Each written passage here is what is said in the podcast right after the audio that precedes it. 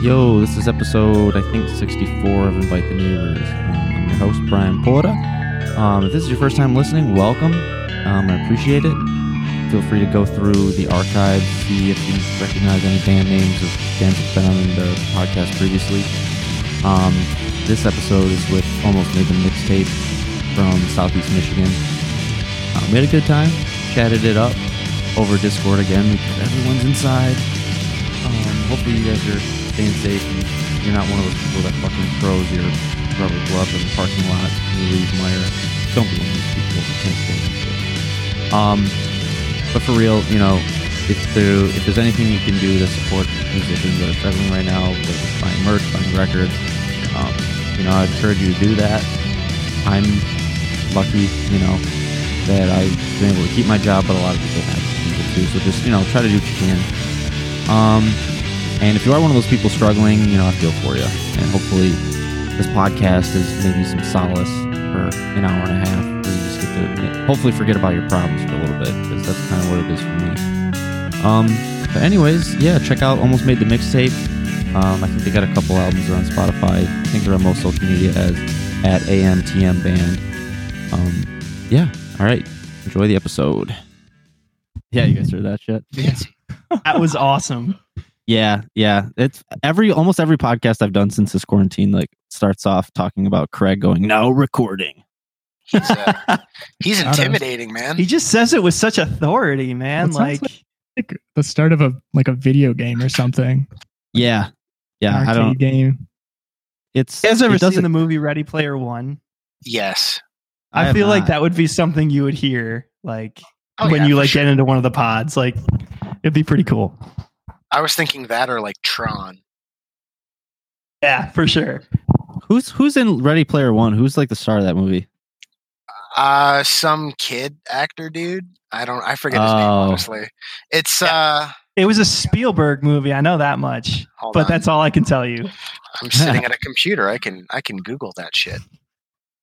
Yeah, let's let's That's a start off with point. Obscure obscure Player techno movie references. Yeah, feel free to cut us off at any point because we will keep talking about this kind of Oh yeah, no, we are we are we're the worst when it comes It's totally to fine. I'll you know I'll happily cut you off when I feel like it. Sometimes I have to, you know, just not because I don't like the conversations, but like sometimes like for instance, a recent episode I had to cut off the band because they were like I was enjoying it, but they were talking about just van problems for like we were on going on like half an hour just talking about that, and I was like, oh shit, I haven't really asked you any questions. Like you know, I like I want Yeah. the whole point of the podcast, and this is like the corny spiel, is like to give bands a platform to like one show their actual personalities to like whoever they share the episodes with, but like also you know talk about what goes into their music, sort of thing, like what their band is all about. Um, gotcha. but but also like I feel like you know the first part of that is like showing your personality, and like part of that is just talking about whatever comes up. So it, we weave in and out of the uh, fr- you know nonsense in, in musical talk. Okay, Um, cool. but where are you guys from? So uh I currently live in uh, Westland, Michigan. Oh, not far from me. Sweet. Whereabouts uh whereabouts? I'm in Taylor. Okay, okay. Sweet. So did you guys Actually, say- uh, oh, go ahead. Oh yeah, I was just gonna say like I actually um just recently moved to Lake Orion with my fiance. Um, so that's been pretty sweet. We've uh we've really enjoyed that. Like we got here That's maybe two area. months ago. Yeah, you guys have a sick crib. Yeah, it's Dope. nice to have a practice space. yes. Not have to practice at my dad's anymore, which is nice. so You when you guys play a show, like where do you say you're from, sort of thing? Southeast Michigan, right? I think that's Yeah. Metro Detroit usually. Yeah, that's to Detroit, Southeast Michigan, you know. Because apparently Metro Detroit doesn't mean anything. Fans from like fucking New Baltimore are from Metro Detroit, so right, it's a right. pretty good. Yeah. you can just abuse that. I'm from Metro Detroit. You're somewhere in southern Michigan, aren't you? I, Yeah. I could get to Detroit in an hour if I sped real fast. You know, yeah, I'm, I, I always like it. Wonder like where, not not really. I wonder, but it's like it's kind of interesting to me to see like where people define the radius of Detroit. You know, what I mean, like how far some people are willing to go and still say they're from the Detroit area. You know what I mean? Like an hour away is probably Oh. pushing it. You know, I've also noticed like it depends on like what people are saying. Like you're from Detroit for. Like, are you from Detroit for like the culture, or is there like you know something else going on? Like it, it can change the answer a lot. right. I feel like if you're in a band, it sounds cooler to say you're from Detroit, but if like you're trying to date like a rich girl or something, it's better to say you're from like you know like, from Bir- Birmingham. Birmingham, Birmingham. yeah. I like how that's the go-to too when you're trying to date the rich girl. Yeah. Birmingham. I feel The- like I- so many, so many like Michigan bands like totally say like, especially like in the pop punk scene, they'll say like Detroit pop punk. Like it's kind of weird to say like, you know, oh we're uh we're like Lake Orion pop punk or Rochester know, Hills right? pop punk, you know? right. I As if there's like that. two different brands of it. You know, Yeah, exactly, exactly. That's yeah, it was always weird because I grew up like in Oak Park, which is, you know, like borders the city of Detroit. So like I yeah. did grow up in the Detroit area, so it always it was always weird for me because I went to school in Rochester Hills, like hearing people who lived in Rochester Hills or even like Oxford define themselves as being from the like Detroit area. Oh yeah, It's dude. It's when I, I I went know, to high school. I went to high school in Oxford, and they were all like Detroit. Yeah, we're from Detroit. Like every single one of them. Like, are you kidding me? Like, this is Oxford, Michigan, guys. Like, come on, this is like Yeah, right. small That's- town nowhere. That's country at that point. Like, come on. yeah. So like I grew up in uh in Linden, which is like 20 minutes south of Flint. Um, but no one's ever heard of Linden. And so a lot of people will say like, you know, I'm from the Flint area, but it's like very misleading because Linden is in the middle of fucking nowhere. It's, I mean, it's not it's, okay. Hold on, it's not in the middle of nowhere, but it's like it's just a very small town. You know what Hey, I mean? hey. Like it's just very white. I was one of those I've come from nowhere people because like I'm Canadian, so I originated in like tiny town Ontario. So I know what it's like to be from nowhere. But for some reason we still had like six Tim Hortons in town and it was like a population of like a thousand or something like that. well, that's a legal requirement, so that makes sense. yeah, Sure, I was gonna say true. that hits every stereotype in the book right there. I know. I'm so you a Maple Canadian Leafs fan, eh? Actually, no. It, it depends. Like right now, just to, to mess with my girlfriend, I am a Leaves fan, but I've I've been a Wings fan for a while too. She's a Wings Oh, fan, so we, we we play that rivalry up. Yeah, something to just kill the monotony, I guess. Like I, as I, pardon me, as I've gotten older, like with when it comes to sports, like I'm at the point where I really just don't give a shit at all. Like I used to care so much about sports. Like I Yeah. would live and die with teams, but you get older and it's just like, oh, it's. I feel like it's kind of sad to uh like the the people who are just like diehard Lions fans that like every single year like i know people like this and you know sometimes i can be like this but every single year like you know it's going to be the same old shit Oh, for and sure. yet you still get angry and you let it affect your mood it's like dude what did you expect like get a hobby or something i don't Yeah, know do something. my Lions not- philosophy is like if you're gonna if if you've gotten to the point where you're gonna like draw like one of the letters of the team's name like if you're gonna like paint that on your like belly or something that's when you've gone like past help like it's over at Yeah. that point I like what Casey defines as past help. You have painted yourself with their letter. What about those diehards that tattoo crap on them, like the Detroit Dude. D for the Tigers and stuff? It's like, no, man. yeah yeah that's like that's a little different i could see that like maybe you know like i still would make fun of it but also like the d is more of just like a symbol you know it's kind of Right. bigger than the team you Eh. know I guess, I guess, I got you. Uh, it, But- does kind of represent like the city more at that point i yeah, agree with that Yeah. My friend has a, but my friend has a uh, D10, and I'm not saying that just to defend my friend. I, you know, he can handle himself. But like he, All right. I'm actually Okay, saying this to make saying this to make fun of him. He has it tattooed like on his side, like like on his hip area. I'm like, what the Ouch. fuck? What? That's like such a cute spot to have a, an old English D. I feel like. Um, how long have you guys been a band? Uh, I've been in a band with Casey, according to because I jokingly I have a LinkedIn now dedicated to almost made the mixtape. Apparently, I've been in the band for seven years now. Oh wow, okay. Hmm. I was like- LinkedIn for the band. I I I Yeah, put it down networking. I'm. i didn't uh, even know that that's that's yeah. sick dude That's how I ended up friending the drummer from. Uh, oh God, what was Radio? The it? uh, Go Radio? Yeah, the Go drummer Radio, from Go Radio is yeah. actually connected to me on LinkedIn now. Well, way to connect with me on LinkedIn. I'm sorry, Todd. I didn't look for you because Dude. I didn't realize that like pe- people were from band. I didn't, you know, LinkedIn. I have a LinkedIn for like the um extinct part of me that cares about having a professional career. But like, I didn't realize like that musicians were on there. Like, you feel like you've actually you like you said you just you made a connection. You're you know you play with somebody that you met on I- LinkedIn. like I've yeah, the guy from uh, the drummer from Go Radio that Mayday Parade split off project ended up friending me on or uh, linking with me on LinkedIn, and we talked a few times about stuff. So it's it's weird. He's the only other musician I've ever found on LinkedIn, so maybe it's just the two of us. Yeah, I was gonna say like it was like you guys were like two ships passing in the night sort of thing in the middle of the ocean. Like, oh my god, there's another one. It was weird, and like when I tried to talk to him about the music, he was all like, "No." But I have this like fashion side project where I'm like doing clothing and graphic design. I'm like, but that's not really why I want to talk to you right now. Yeah, I could see that. That's so like that kind of makes me think think of something like when I'm sometimes I'll try to get bigger acts on the podcast, but you gotta. I feel like in order to land them, unless they're asking to be on a podcast, like I feel like you have to almost not talk about the thing about them that's most popular because Right, they hear right. it all the time. You know what I mean? Makes So, like, sense. Yeah. So I'll like, look into I- their shit and try to figure out some obscure interest they have or like some obscure thing they're doing that's not popular. And I'll be like, I want to talk to you about this, you know? And I feel like it hasn't worked yet. It's like totally hit a broadside. Like, I hear you're an Assassin's Creed fan, or like something that's like such a weird, like fun fact Case- about them. Right. Casey, to tell us about your underwater basket weaving, like pronto. Is that a thing? Not in the least. Oh. I don't even know what that is, dude. I was going to say, I- well, I mean, it's kind of in in the name, you know. I would assume you're making baskets underwater. Like, Also, is you basket know weaver still a thing? I don't know. Maybe on some third world island somewhere.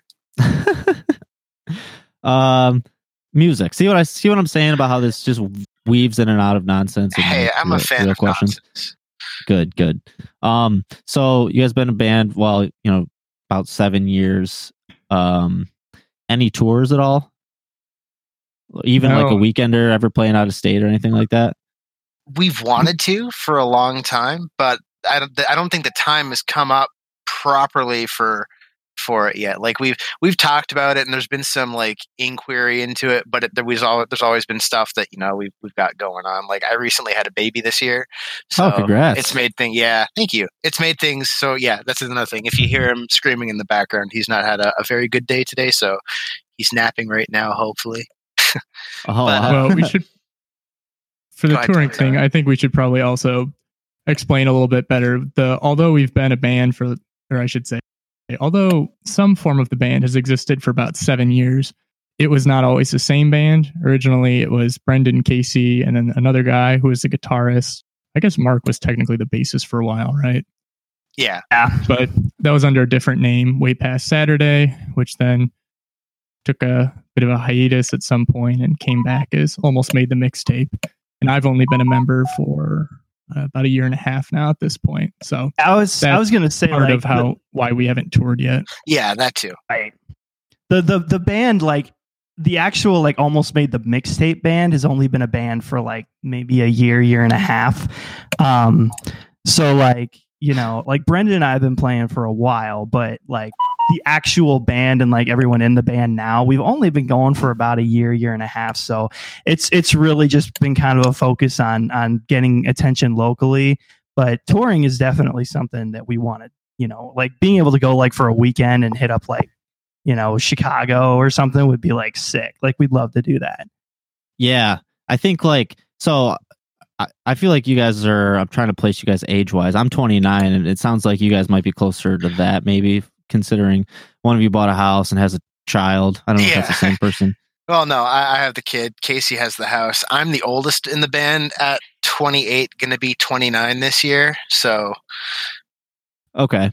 See, like I, I want to. I'm curious for you, like being around that age. Not that we're old, like in the in you know in the world in general, we're not old, but I feel like in the music scene, especially like the DIY, I feel like an elder statesman, even though I've only been I- around it in the scene for like a year or so.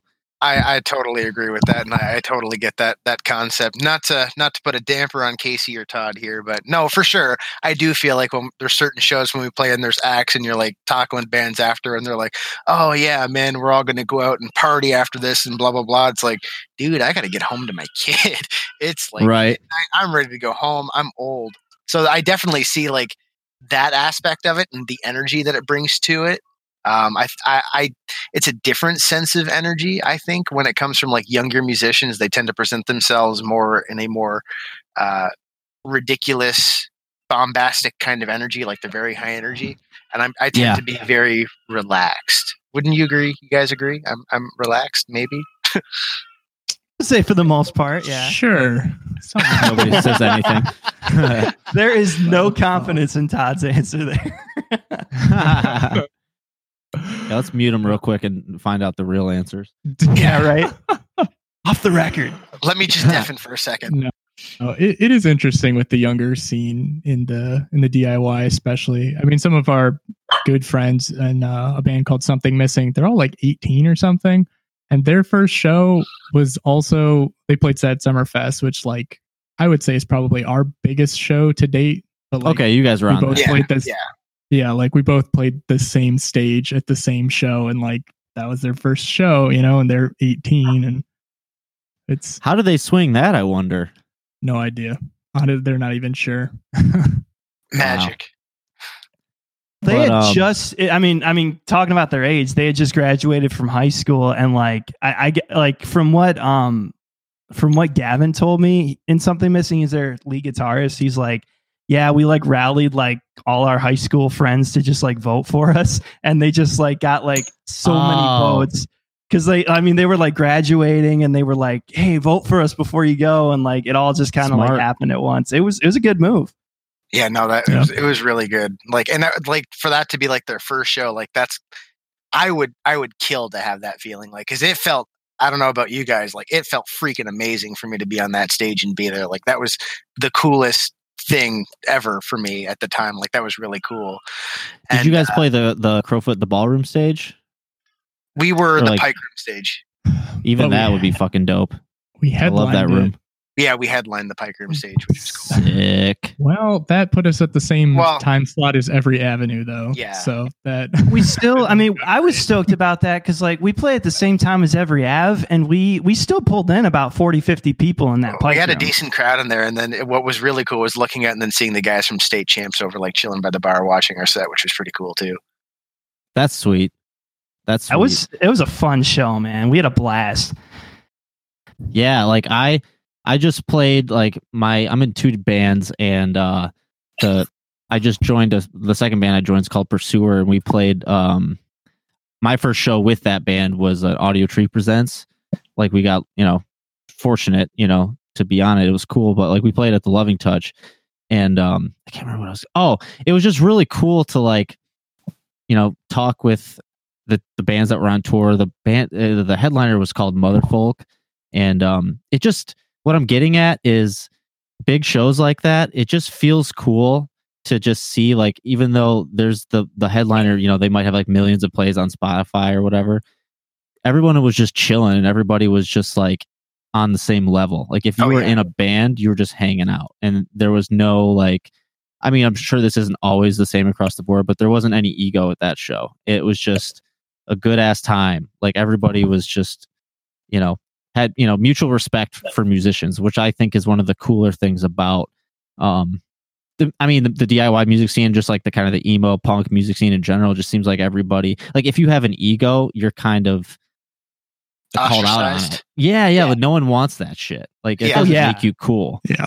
oh yeah that's Have you guys- dude. um yeah dude uh, yeah sorry i'm not trying to brag or anything but like i you know i just i get excited about things I, i'm happy that we played it um and it's all about man Yeah, yeah. I mean, that, I mean, honestly, the reason I do this podcast is because I want to make connections for my bands. You know what I mean? Like, there's some podcasts which I kudos to them. Like, I super respect. There's like a, this podcast called Emo Trash Podcast.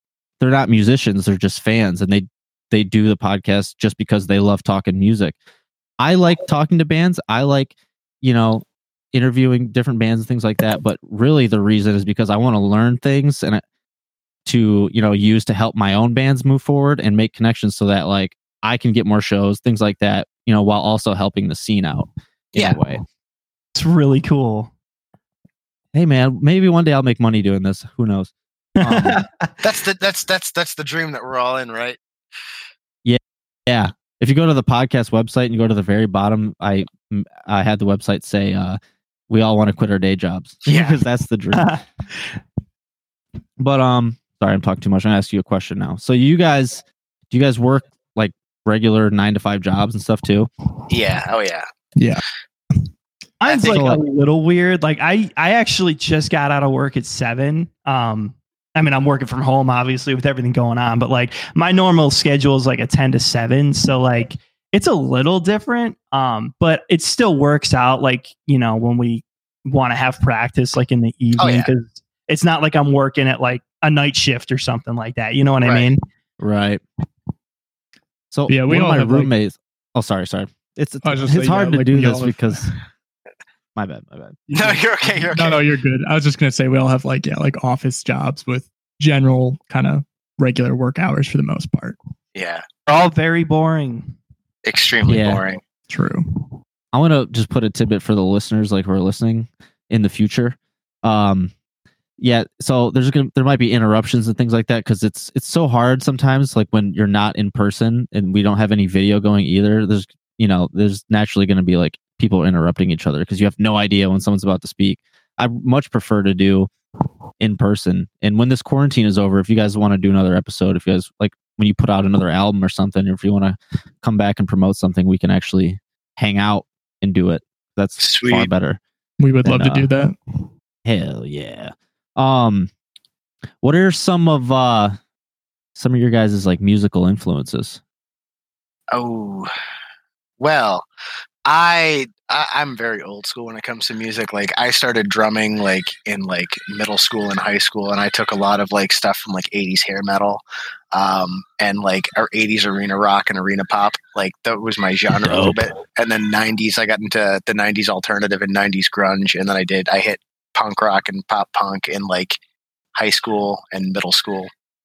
So like I my favorite drummers of all time have always been um like it, it, it's it's a big toss up between uh uh oh god uh Steve Smith from uh Journey uh he was uh on tour with them from Escape for 1980 he was fantastic the guy was like form fantastic super classically trained but could rock like no other and then Phil Collins was a huge influence of mine as well.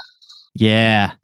Can I ask you a question? Oh, so in terms of, you know, when I hear, you know, 80s hair metal drums or, you know, from any drums from that area, I think of the production being like big, like huge sounding, you know, like they put a bunch of reverb on the drums, like everything just hits and it feels, it sounds like, you know, it's in an arena, hence, you know, the title Arena Rock. Right. So do you try to bring that at all into the the production on your guys' records at all, or do you Sometimes it depends. Like when I'm doing stuff, I like to be able to hear the percussion. I like that, you know, like, and it, it also depends on like the mood of the song as well. There's always a big thing with drumming when I've gone through and, and when I've recorded things and written tabs or, you know, my thing has always been A, can I play it live if we're like recording it? Is this something that I'll be able to play live consistently to give people the best live experience? And then also like, am I doing the song justice?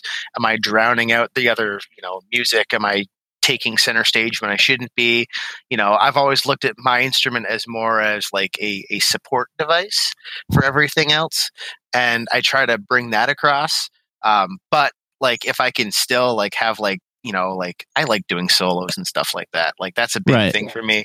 So if i get a chance to do that that's kind of when i think like the 80s like kind of hair metal stuff comes out when i can really like just shine as a, a single instrument.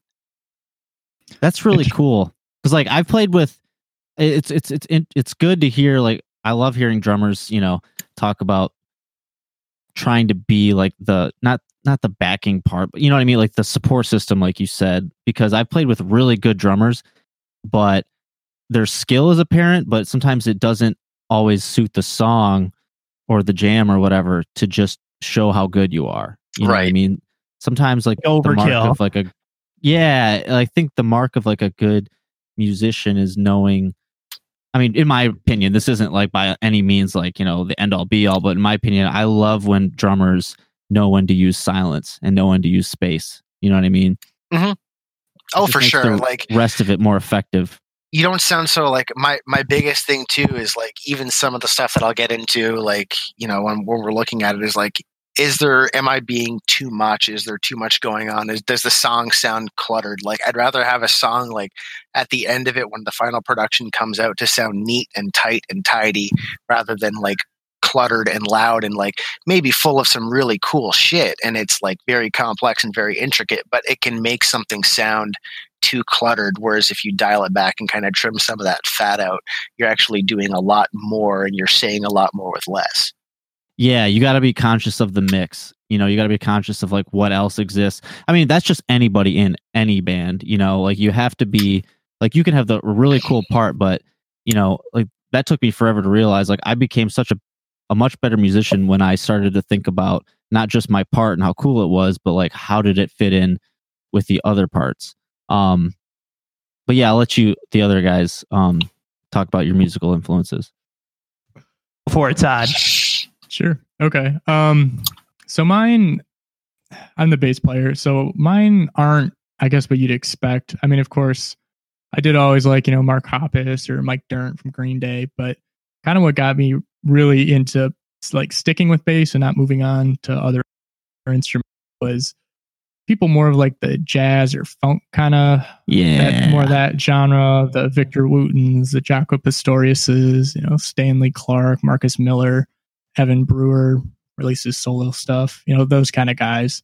Because that was just kind of the first time I'd ever seen someone like treat the bass like its own instrument, not just like a low, bad guitar, you know? yeah. So Do you do you use like any effects on your bass at all? previously, no. Um, it's been a while since we've been able to play a show. Um, since then, Right. I've gotten like, uh, uh, I mean, I guess it's sort of the bass equivalent of like a tube screamer, but it's got a little bit of um, distortion on it. But it's a Tech 21 SansAmp bass driver. So it kind of mimics that uh, tube amp sound and can throw a little bit of distortion on top of that. So that's really So- the extent of what I have currently, though. I mean, never underestimate the power of like adding just a little bit of drive to a bass. You know, I Yeah. I'm a sucker for like fuzzy bass. Were you one of the people who like grew up like you always wanted to be a bassist? Like you're one of those unicorns, or were you like a guitarist who drew the short straw?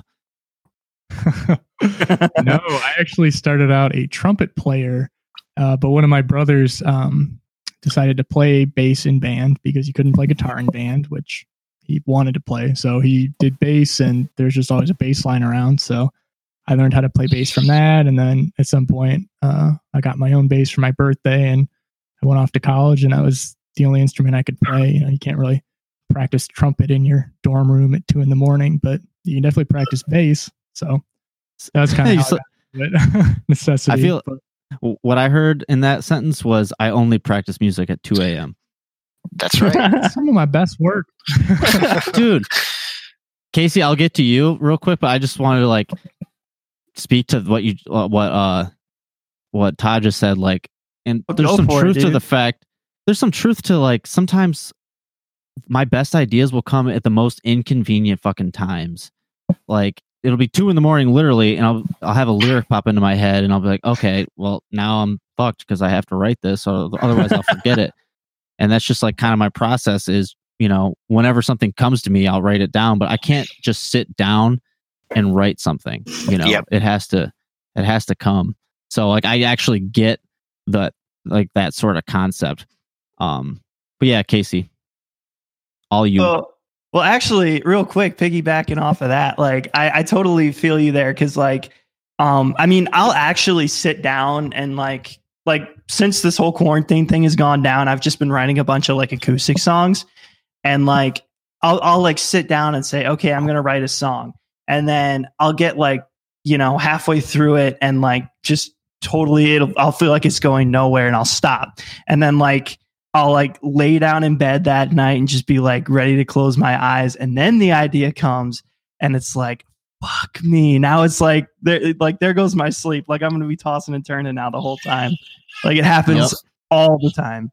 Yeah, no, for sure. Like me, like lyric writing and stuff like that. It hits me often in like the shower or my drive home.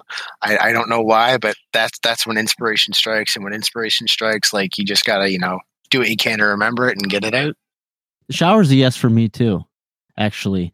Oddly enough, because honestly, it's like one of the only times when I'm not listening to a podcast or I'm not listening to something. I'm one of those millennial type people who constantly needs mental stimulation. Yep. It's a very stimulating place to shower for creativity. Hey, hey. Great And acoustic. reverb. Your acoustics sound great in the bathroom. I've recorded vocals in a bathroom before, actually. Just to, Real? I thought I was being cool. Yeah, like, um, They Well, I turn mean- out. Well, so it wasn't for like the whole song. I love. I'm the type of person where like if someone asks me my favorite instrument, I the recording studio is like my favorite instrument because Oh I like yes. doing all the weird type shit. So it was really just for like one specific vocal part in the bridge of a song, and I, I wanted like a really weird echoey shit. And I, I love using whatever's there in the space that I'm at. So it was at my grandparents' guest house, and it was all empty. And this was never released or anything. I just like, you know, tinkering around. And so I just stuck a microphone inside the shower and stood in the doorway, and I was just like yelling a part, and it sounded awesome. Honestly, you know, like you just have to it's fun for me to like work with you know the environment that i'm around and just making that sound good rather than being very particular about a certain sound and how you, you know what i mean like so Yeah. when i'm working on a record like i just i use what's there in the studio rather than like trying to find a place that has all the things that i want beforehand you know what i mean just adapting to like whatever the situation is bringing you. Like, Yeah. like, hey, I haven't tried this before. I'm gonna give this a shot. Like doing like vocals. I, like I personally, I never would have thought of doing that. That sounds like really cool. Like I, I that would never have crossed my mind, but like I could see how that could work in certain situations for sure. yeah i mean it's it's fun like i don't know i'm the type of person where i do things ass backwards all the time like when it comes to songwriting producing things like that like i in my mind i the type that like i hear all the different parts so in my main band in a daydream like i i write all the songs and things like that and like i have you know i, I do all the recording except for the drums because i could never play drums i suck ass at drums but I go into the studio with the drums already recorded, but sometimes I'll record the guitar first, which is like a major no no. No one should do that, you know. But it's just I works. used to do that all the time. Yeah, like uh, you know, I'll talk to producers like, "Did you do any pre pre production?" I'm like, "No." And well, do you have drums done? Like, no, I'm going to do the guitar first, and then we'll do drums. They're Yeah, like, right. "What?" I'm like, just trust me, it's, it's going to work. You know, I totally understand that because as like a drummer, like I won't write a drum part until like I have a guitar part in front of me that I can hear the melody for. Like I can have a vocal melody and a guitar part, and it's like, okay, here's a beat for the song. Here's where it's going to be. Now I'll add on top of it and kind of layer it. You know what I mean? Yeah. Yeah, like if you're uh, so like the- I would write songs with the drummer. Like I need the I can never write a full song on guitar. I just have ideas that kind of flow together and then when I get with a drummer, that's when the song actually gets written. And then I have the full guitar part and then I can record it and then I can reco- record drums after that. It's a Right. weird process. But I think the idea that I'm trying to get across or the point is that you don't have to always follow the rules. You just have to figure out what works for you and and gets the most out of what you're trying to create. You know what I Oh mean? yeah. Oh yeah, for like sure. we uh you know todd and i brendan i don't know if you've watched him and and brian i don't know if you've uh finn mckenzie the punk rock mba um like his Mm. youtube channel i I I know Todd and I both watch it, and I, I like watch it religiously. And uh, he was in a in a one of the episodes. He's talking about uh, suicide silence and uh, Mitch Lucker, and how like when Mitch would go to record vocals, like when he would go to do his screams in the studio, he would actually like they give him kind of like basically this elevation so he could crouch over and cup the mic, which is like supposed to be like this huge no no and like you know the metal world, like you're not supposed to do that. And he's Right. just like you know that was how he did all his screams and like they just came out sounding so good. And like he was working with some of the best producers in the game at that time. So like, you know, obviously they were cool with breaking the rules. So I think that's a really good point. Yeah, I mean, not to get overly philosophical here, and you know, I might sound like a giant stoner. I swear to God, I'm not high right now. But like, if you if you think about it, like some of the most groundbreaking discoveries just in humanity in general were people who saw the rules of you know you know whatever was the generally accepted viewpoint on a certain subject and thought of ways to break it. You know what I mean? Like, Oh yeah. Yeah. in in general, like the rules are just there for for you know like a beginner course. You know, if you don't know what you're doing, stick to these things, and you'll always be able to you know make something out of it. But it's okay to always it's always okay to venture away from them and just see what you come up with. You know, there's there's nothing. The only real rule is does it sound good or does it not? You know. Mhm. Exactly. Yeah. It's really hard and at least in my opinion to put like a box around musical creativity like yeah maybe there's some like super off the wall shit out there but at the same point like if you really listen to it like it sounds good like some of the best stuff i've heard like sounds really weird as all hell Yeah. So what are what are um like the music the most think about the most recent music that you guys have written or released. What are some um bands or anything like that that you could maybe say that was influenced by or maybe you could compare it to? So um I know for me personally, like we're actually uh we're kind of in the midst, obviously it's been put on hold, but we're in the midst of recording a new EP right now. And uh like it's I, I feel like it's kind of going more in the realm of like um more of like a Jimmy Eat World or like Blink 182 self-titled. Um even like oh, like it's like a more emo pop punk like more emotional more like thought provoking i would say. Like it's like deeper Yeah. deeper deeper is a better word for it. Deeper. It's just deeper. It's it's definitely still got like you know the base of it in pop punk but like we're we're kind of drawing off more of like classic emo influences um and kind of throwing those in there as well and i'm i'm really stoked on how it's sounding like i i think it sounds cool i mean todd what do you like like when you hear our stuff like what what bands kind of like come to mind with like our newest songs Hmm. Honestly, I would say we're even leaning a little bit into some of that early screamo too. Because I mean, yeah some of our yeah stuff, Mhm. I mean, it's always hard. I mean, not to be the stereotypical guy in a band, but like, oh, it's kind of like this one artist, but not exactly. like, I don't think we necessarily sound like any of these bands, Right. but I think we definitely do have, like Casey said, a little bit of that like mid Jimmy World kind of sound, a little bit of Saves the Day, but like maybe a little bit of Hawthorne Heights as well. Because it is, I mean, I the gotcha. guitar is a little bit heavier than your general Midwest emo. for sure I'm yeah. all about that. like Big Manchester Orchestra fan. Oh, dude, yeah. Like we like that's the thing. Like I, you know, a lot of like emo now is like like you said, it's like the Midwest emo, and it's very like almost like Tiger Jaw kind of sound. Like the guitars are are a lot more like jangly, and Yeah, I mean, twinkly is the popular word. yeah, yeah, that's a yeah, that's a good word for it, honestly. And like I uh I, I mean our guitars we just we don't go that way. Like our, ours are a lot more like I, I was just listening to uh Senses Fail the other day um and it was Dude, yes. like dude they're one of my favorite bands and like i uh you know I, I i think our newer stuff like even not on this ep but like stuff that we're kind of recording for future s- projects are like a lot more like in the realm of like senses fail or saves a day um oh for sure and like, Like what era senses fail? I'd say like 2004 Like senses let it fail. enfold you. Sort It of let it stuff, unfold or- you like you know like bite to break skin or uh buried Yeah, alive you know that kind of shit like yeah.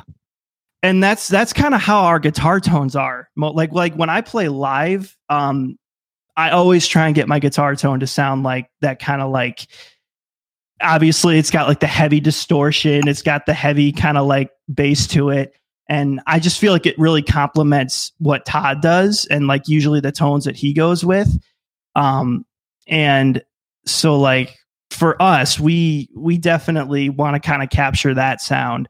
Um, so it's it's more of a heavier emo than it would be like a you know Midwest emo, if that makes sense. It absolutely does. Real quick, I wanted to um I mean, I actually I don't know if it's gonna be real quick because I love Senses Fail, but like so when I was first starting to play guitar, um, like seventh, eighth grade, Senses Fail was one of the first quote unquote emo screamo bands that I found.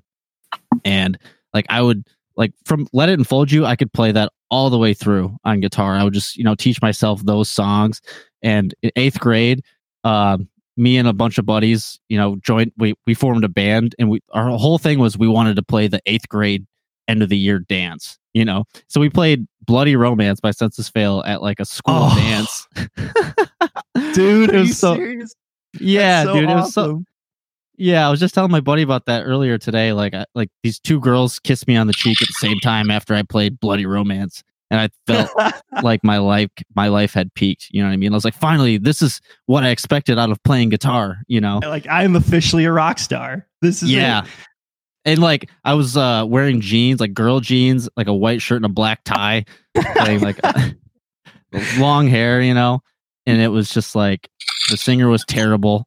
You know, it was just god awful. But Wait, so did you have did you have like the full on emo swoop at the time? Like was this like like the mall emo kind of deal or like no, because my hair, like, i mean, not to turn this into a hair podcast, but it, it like gets wavy. It's more like hockey hair, you know. It gets curly Okay. at the uh, when it gets long and shit Yeah, like that. no, I feel you. I, I deal with that on a daily basis. But I did like how good I felt about my hair was directly related to how much of did it hang in my face. You know what I mean? Like if I could make it touch my nose, I felt super cool. You know? Yeah. Absolutely. Oh, for sure. Casey and I went Hell to a private school, so we had like rules about how long our hair could be. So like, how cool you looked was like how long your hair was. So in the summer, you just wouldn't cut it at all. It looked terrible, but you were convinced it was like the dopest fucking haircut you'd ever had. Oh yeah. Oh Hell yeah. yeah. ab- absolutely. And like my dad hated it too, because like he when he was growing up, he was like a rocker type guy. He never, wasn't a musician, but he, you know, my most of my musical influences as a child were from my dad, like Nirvana, Metallica, like all that type of stuff. Nice. Yeah. But he didn't want me to be a fuck up because like I was good at school. I was really good a- academically. So like he tried to push me away from all the things that were that you would associate with like being a burnout, you know. So he was always trying to get me to cut my hair, and I didn't want to. And um, and Teenage it just made me, yeah, it, it just made me want to um do those things even more, you know. Oh, for so, sure. of course. Which one of you guys has the child? I do. That's me. I Do you uh, think? I'm just- now, but yeah. Oh, really? Well, I've my my girlfriend had one from a previous relationship that I've adopted. He's eight, and he's getting him into all the good influences. I think he's our biggest fan right now because that kid jams out to our CDs more than anybody else I know. that's what I was kind of going to ask a, a question like kind of around that. So, being a dad, do you feel like you because for me anyways like when i have a child i'm going to shamelessly push all my influences onto that child. You know i'm going to Oh. indoctrinate them. Instead of religion i'm going to indoctrinate them with good musical taste. So i'm curious like what you know what is it do you have plans to do that? Like do you really like want to push your kid to be a musician or? Like he wants to. He's definitely like he wants to do music stuff. He's come to me before and told me like he's eight he's i've tried to teach him drum stuff in the garage and you know there's he gets to the you know bored after the first 30 minutes like it's like okay just go ahead and slam out to whatever the heck you want. And like it it's it's it sounds like an eight year old playing and he but he has fun with it and that's the important thing for me like seeing his face light up. Like music for me has always been a huge passion so it, it doesn't matter what kind of music like i'd rather it be my kind of music that i'm into so i can share with him but if it's something that he's into and he's passionate about then i'm definitely not going to stop him with any of that and like my my other son he just turned two months and like when when my girlfriend kiri was pregnant we were like nonstop like jamming out to like emo and like that's something that her and I share is a lot of like similar musical tastes. So we'd go from like listening to like Queen's It's a Kind of Magic album to like Blink 182 Dude Ranch. So Nice. That's awesome. I feel like I when it comes to children, like uh I know that I'm not anywhere near like ready to have a child, but when I am, when I you know when I finally do have one, the thing I'm looking forward to more than anything else is being like the cool dad who can play guitar. You know what I Oh. mean? for sure. It's like a guilty like thought and like dream of mine. It's like, yeah, all his friends are gonna think I'm cool because look at all the stuff. well, You know, I'm gonna be. I'm definitely gonna be old dude with the memories, pulling out like albums and pictures, and it's like on this date, on this time, we played the stage with all these people, and it was freaking awesome. Yeah. So I was uh I was talking so I'm the record I'm making right now is um I'm working with Nick Diener. Do you know him at all? The name sounds the- familiar. He he was uh like the main like the front man of the band the Swellers back in the day. Oh, I okay. love Oh, the. Swellers. Yeah. Yeah. Dude, Well, hell yeah. yeah, so I'm working with him and he has a son who's maybe like 2 years old and um the last time I was at his studio I was telling him like dude, you know, you realize like when he gets older you're going to be the cool fucking dad. But he was like, "Yeah, I think that." But then also, like, he there's there might come a time when you know he deviates from it because you, you hear about a lot of not that like he's a huge celebrity, but you hear about children of celebrities. You know, they're so it's so normalized to them, like what their parents do, that they think like the, the kid whose dad is an engineer, that dad's cool. You know what I mean? right. like you're just used to the fact that your dad's like this sweet musician. Like and Right. you know nick has played with all my favorite bands. He's been on tour with like all my favorite bands from back in the day. But like his son there's a very good possibility that his son will be more in he might want to be a fucking lawyer or something Right. you know Oh yeah. and that That's- that that would break my heart. It's a good point though. Like, you know, honestly, um I feel like it's pretty rare that you hear um of like you know, it's like the big name bands and like, you know, those kind of like, you know, quote unquote celebrities like you very rarely hear about their kids like starting bands. Like they always seem to be interested Yeah. in something else. And I almost feel like it's like they're so determined to try and like make a name for themselves in something else as opposed to like just following in those footsteps. You know what I mean? That Mhm. whole seeking their own identity thing. Yeah. Yeah. Well, it, you look at sports too. Like it's more common in sports for the children of athletes to become professional athletes. But I, yet, to what you're saying, like I was trying to think about, you know, a, a child of a musician became a musician as you were saying that, and I thought maybe like Miley Cyrus. Yeah, that's what, that's exactly what hit me. Miley and Trey, two very different things from you know someone who is completely and totally different. Ziggy Marley is an example of someone who kind of followed in his dad's footsteps, I suppose. You know, Yeah. he, he he was like a regular, but you know, not in our scene. Right. You know, you don't you don't hear a lot about like punk kid children of like punk musicians forming punk bands. Travis's daughter joining up and becoming a drummer or slamming guitars for the next Blink One Eighty Two. Right. But think about like if your if your dad or your mom is like really a, a huge fucking beast, it can be pretty daunting to even want to even try to start learning that instrument. If like Oh, for your parent is like one of the all-time greats it's like dude i could be good but i'll always be compared to my dad or my Yeah. mom and that's just There's so what i'm trying to say to brennan is don't be too good You know Oh what I no, mean? Like, I'm. I mean, I'm. I'm. that's the guys. I'm terrible. See, they're they're they're going to be the other influences going to be around. So I'm I'm going to expose like my children to Uncle Casey and Uncle Todd here, and uh, maybe they can pick up guitar or something. nice so um oh That's casey really sweet, but at the same time, I, I don't like Uncle Casey. That makes me feel too old, bro. Imagine Get over I, it, bro. You're old.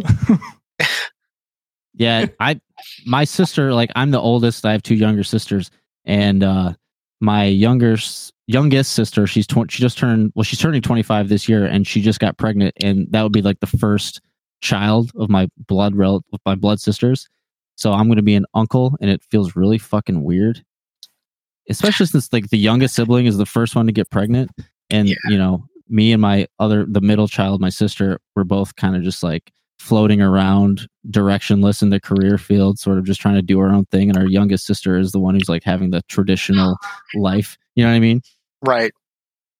but i'm Yeah, definitely wow. gonna be the cool uncle i already told my sister like i want to be the uncle who like sneaks the 14 year old kid like a beer at thanksgiving just like fuck it you know what i mean The fun family members were they're going to tell you everything. yeah i work for cps by the way so like i can say these things Oh, see, there you go. You're covered. You're covered. Yeah, I was gonna tell you like that the fact that you adopted a child is, is awesome. Even if it was your girlfriend's kid, like I used to work in foster care too, and like we had so much trouble finding like good homes for kids who need adoption. So like props to What- you, dude. Oh, like I think of him like every day, like as my own kid. Like you know, it's it's it's a cool feeling to like you know. I've always been uh, of the mindset with anybody like parents can be like biologically maybe they're not yours, but like you can still love somebody like their own you know your their own kid, whatnot. And it's it's it's a good feeling. Like he's a good kid, and I love him to death. Yeah, that's that's awesome. That's awesome, dude. I, I don't I won't go too far down this rabbit hole because I have a million things that I would ask, but I don't want to like go like on Oh, a no, no, music no. podcast. But um, Casey, I don't know if like I think we got sidetracked. I don't know if you actually listed bands that you were influenced by. He did not know. oh yeah, yeah. yeah. Anyway, so by the way, um, Casey, who do you like? so honestly, for me, like I feel like if you listen, Casey, I think yeah, you guys hear me still? I can hear Yeah. you, Brian. Yeah, Casey, did you uh did you die? Fuck You- him, he's out of the band. What'd you do? Did you trip over a cable? We can't kick, kick him out. None of us can sing. So So while while we're waiting for him to come back, let me ask like so what so what remind me like what you guys each play in the band. So I Brendan's do drums, drums, right? and backing vocals. Yep, that's me. I'm the bassist. Okay. Is I'll there another member like, of the band that's No, just us three. We we we fill out as a, a three piece. We try to. Yeah, Casey and I kind of split up the rhythm guitar role. I try and play up higher, you know, higher than Oh, normal cool. bass normally would. He generally does a mix of, you know, rhythm guitar stuff, but also switching off to like lead licks and that kind of thing whenever he can. Cause see like i think that it's definitely possible to be i mean i've been playing in my own band in a daydream for a while as just a two piece just me and a drummer and i think it's definitely possible to make that doable i think the problem that bands run into when you know sometimes you'll see like a three piece or even a two piece where you know they the sound it doesn't sound full enough it sounds like it's missing something it's Mhm. kind of back to what we were talking about with like the whole studio thing. You have to just work with what you have. I Exactly. feel like sometimes bands don't make the most of what they have, but I think it's definitely possible. You know, like look at Green Day. You know, eh, talk about like the early influences. Like they were a three piece, but they worked it.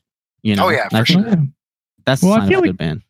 Punk bands, honestly, I think a big part of the problem is a lot of bassists just don't know how to fill up that extra space. You know, if you don't have a Mm. rhythm guitar, that's something I feel like punk bands don't necessarily get enough credit for. Is their bassists are like honestly very, very talented and very good at knowing when to play chords and when to, you know, mess around in the, you know, whatever scale they're playing. You know, it's they're very, very good at filling up that space in a way that doesn't step on the guitarist's toes like it's something that i'm just constantly blown away from it's i never really noticed it as like before i tried starting to like learn how to play those bass lines and i guess i kind of went into it thinking like oh this will be super easy and they were way more complex than i expected Yeah, you do it fantastically, Todd. You are shout out to Todd. You think you the man. thanks brendan You mentioned Mike Dirnt, and he is, uh I think, in terms of like punk, like the three piece style bass players, by far my favorite, just because he does what you described so well. Like he knows when to just like sit back and be like the like the sort of the foundation, you know, like the filling out thing. But then he also knows when to go up higher and like play a lead part and like, you know, overcompensate for the lack of another guitar player by playing something cool. You know what I mean? Like there's a lot Mhm. of especially, you know, like old school Green Day, like international super hits, like when that was their greatest hits album, you know, like the bass lines that you would hear from them would just be so interesting. And I remember like reading interviews about um with Green Day and they would go back and forth, Billie Joe um and Mike Dirnt would go back and forth writing songs together and like trying to like outdo each other. I think the uh, the article I read was specifically about American Idiot when they were writing all those like super long like rock opera type songs. Like the way they structured those was like they would just go back and forth. Like one of them would write a movement or whatever, and then the next one would write it and try to outdo the other. So they were kind of treating the bass guitar like it was another guitar. in a way. And then when it needed to just be a bass, a traditional bass guitar, it would do that, but then it would always jump back into being like a melodic instrument, which I love bass as a melodic instrument. Same. I mean, I'm a little bit biased there, but yeah, we No. We try to I do do that a little apologize, by the way. I'm back. I uh, There he is. my my my uh, cat decided it was a good idea to uh, knock into my laptop and kind of uh, cut my sound for a minute. My mic got disconnected, so I apologize for that. It's all good. We've been sitting in silence for the last two minutes. I know. Yeah. This is really All gonna have to get cut. The whole thing's gonna get cut. Had to wait for me to come back before you could keep going. I mean, come on. Hey, look, it's We'll that give you the lead floor, singer though. syndrome now. Yeah, dude. Yeah. God damn. No, I'll give you the floor though. I think finally we'll get to hear what your influences were. so yeah um like honestly for me like if you listen to our music uh you can basically read me like a book because i'm i'm all about like the early 2000s pop punk sound um like newfound glory sum 41 dude, yes, like that's that's all me like that's that basically like when i was a kid uh you know i was i would listen a lot to like billy joel and queen because like that was um you know what my parents loved and i grew to love that too. But like when i got really excited about music was like when i got to be like you know 10 12 years old and i'm hearing like you know blink on the radio i'm hearing you know newfound on the radio like that's what got me wanting to write songs and I, for me that's really never changed um i feel like lyrically i've gotten a lot more like mature but like in terms of the sound um it's it's the early 2000s pop punk scene all the way like that's that's always been it for me So That's the let me golden ask, sound. So let me ask you a question. So I love that shit too. The first album I ever bought was Sticks and Stones by Newfound Glory. oh yeah So I'm glad you mentioned them. But here's my question because I've I've kind of wondered this for a while and I'm glad it's been brought up. So like you said your lyrics have kind of, you know, matured with you and stuff. Do you feel ever like, you know, this isn't a knock to anything, but like do you ever feel like the sound of that like punk sort of feel can ever like take away from the depth of lyrics because I feel like a lot of times people just hear things like the, if you hear like a punk song you might associate that with a type of lyrical style. And if you're trying to be more like deep with your lyrics it does you ever worry that like the maybe the music takes away from the depth of the um of the lyrics? Or do you feel like the music itself is also like the instrumentals have changed slightly to go along with the lyrics as they've matured? Does that make sense Oh no, that makes total sense. And and honestly, for me, um, it's never really been a concern because I like to think like when I write lyrics, um, they're very like hard on sleeve kind of deal. So like when I'm writing about stuff, it's gonna be about like you know specific experiences I had and exactly how I was feeling during that experience and um I, I feel like that kind of helps the lyrics to have a little more power behind them.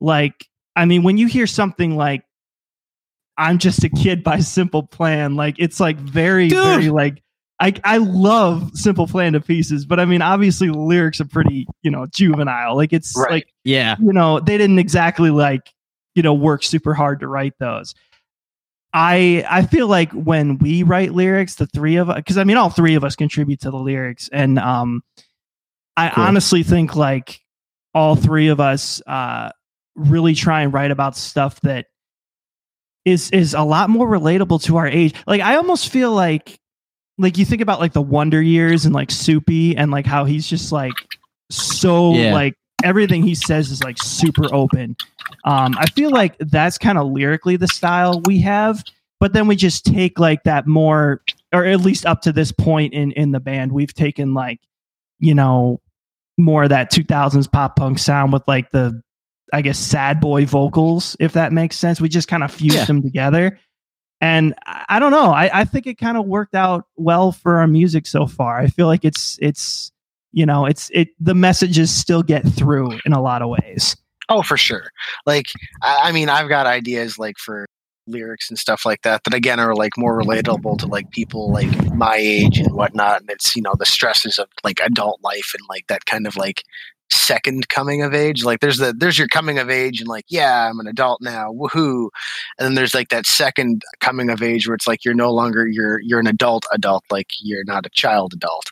Like I see like from like like early 20s and whatnot you you've got that like carefreeness and then you hit like adult adult and it's like the responsibility hits you so i think Yeah. a lot more lyrically at least stuff that i write gets into that niche a little bit and it, it, communicating the message on the platform of like that fun kind of pop punk feel i think i don't think it detracts i think it makes it more accessible Well, I think Okay. also like that with that is that we did i mean well we still have kind of that same mentality going into writing the music like it has changed.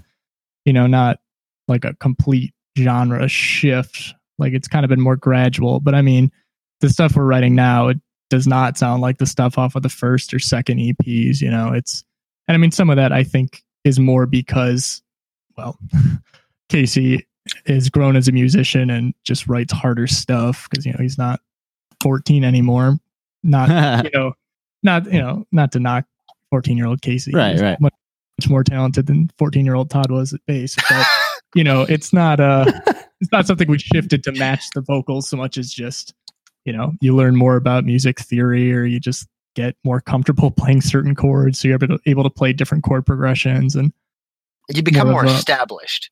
It's more like Yeah. an You establishment. find your voice. Sound. You're grounded, and you you're now taking you're ta- you're taking the sound like I've always looked at this these upcoming albums. It's like we've been like our first album was like fun, and you know the our our second one and the the one we just put out has all been I think finding that sound that is us. And I don't think I mean, I can't speak for Todd and Casey, but I don't think we're ever going to find that sound. And I think that's a good thing that keeping that Absolutely. experimentation like fresh and like trying new things and going in different directions. And, and again, it's more about we've, we're established, we know the rudiments and everything, but we're not going to be kept in that box and that label. We want to be able to kind of expand out onto that and like make it our own. you kind of took the words right out of my mouth because what I was thinking was like if that whole process of trying to figure out what your sound is, I think the mark of like a, a really good band or like a band that I really like is that they're constantly having to do that. You know what I mean? Like from from record to record, they're having to find what their sound is. Like I I don't like when a band quote unquote finds their sound and then that's the next four albums. You know what I mean? Like I like when a band they they they just look inside themselves or they look at you know what is going on in their life at that moment and they just write to that and then that's their sound then and then you know it's it'd be too easy to just write the same record or just take all the b-sides of stuff that you that didn't make that record and make it better and then put make that be the next record you know what i mean right. Yeah. it it doesn't stay up to date, but I like bands that I've like, you know, Manchester Orchestra is an example where each record is kind of like a progression and it's more, you know, relevant to what their taste is at that moment. You know, people don't like to hear the name brand new and, you know, for obvious good reasons, but I think brand new was a band that each record was like a documentation of where they were at at Oh, that time. sure. Time. Absolutely. And They're, that's they're one of the best Why- examples of that, I think. That's why I love brand new. Yeah, I mean, I do too. Like, I, I the music that is, you know what I mean. Like, I can't condone like the No, Jesse no, Lacey no, thing. music. No, you. I mean, that broke my heart, man. Like that. That Yeah. hit hard. But like, I, I I do think they're a good example of a band that you know does evolve, and and I I do think that or or did evolve, I should say, and and I think our music um definitely is. I I mean, I I look at all the EPs we've released, and like I I do think each of them do, definitely has a different mood or feel to it. Um, but like the stuff that's coming out now is definitely going to be a little bit more of a shift than what we've done in the past. You know what a I bigger mean? shift. I Yeah, think you have to do that. You have to challenge yourself to do that, even to get excited about the release. You know what I mean? Like, absolutely. There's a certain like I feel like a band they could establish themselves, you know, they could release a record and then get a good response from it. And then it could be so easy to write that same record because they know it was responded to favorably. But I think like it wouldn't it wouldn't be as rewarding as releasing something that you feel vulnerable about and you feel unsure of and then getting positive response to that. You know what I mean? Like Well, it would get the- so stale otherwise. You know. yeah, dude. Like nobody wants to hear the same thing a million times. It's just Oh. kind of the reality. Yeah, I'm with you 100. percent And and I think we definitely are are shifting that way. Like we're we're like with stuff that we've been doing lately, writing these songs. We're just we just been like demoing stuff out, and um, I mean it's it's definitely a good shift for us, and I think it's it's a healthy shift. And like I know that you know I I, I know that all three of us are super stoked to uh, finally be able to record all that and um, show people like what we've been up to in terms of our songwriting because I do think it's going to be something that is going to take people like pleasantly by surprise, you know? And, Yeah. and I'm excited about that. I'm excited about the the the chance to show people something new. That's cool. And so, Casey, you are you're the singer, correct? Like the the the lead vocalist. Yeah. So, but all of you guys kind of contribute lyrically. So, is it ever weird? And this is questions for all of you guys, but is it ever weird to have either your lyrics sang by someone else or to sing lyrics that are not your own? How does that is that was that kind of like? Um, Um, I'll let, I'll You let guys, you guys go first. oh, okay. Uh, I guess I, my thought on it, it's more like, yeah, this is like my voice, but when I'm writing, it's it's my thoughts and feelings, but I'm also keeping it cognizant that it's like the lyrics are the voice of the band, and if I'm writing something that these guys don't like or they want to change whatever, you know, if I'm trying to like there's stuff where I, I I know I've talked with Casey before about like recording vocals where I've like demoed demoed vocal melodies for him and it's like I've stressed in certain points like this is the kind of emotion I'm going for and I try to have that conversation with him and then he's really good about he's able to like pick up on that carry that over through like the recording process and like and vice versa I think if if he has like vocal parts that he wants us to to to sing and and and, and contribute to I think a lot of it can be said that um, we're good about listening to one another and being able like uh, we have a lot of like really good communication as well and i think that's a, a big factor Yeah, I don't find it too weird. I think for me, it's just by the time we get to the point where somebody's like singing the lyrics I wrote, it's been such a collaborative effort to just put the whole song together that it just kind of feels like something Ah. greater than what I originally created. I mean, some of the songs we're recording now are some of the earliest lyric sets I ever wrote. And honestly, I probably my least favorite song I ever wrote is ending up on the EP we're recording because like how I imagined it, I you know, I mean it it was the first one I ever wrote. I was just excited to have written something, but I didn't like it very much. But then Casey read the lyrics and came up with just an entirely different melody and made it sound way better than what I had ever imagined. So it's just you know, by the time we get to that point, it just it doesn't quite feel like just my lyrics anymore, if that makes sense. yeah, it, it makes perfect sense.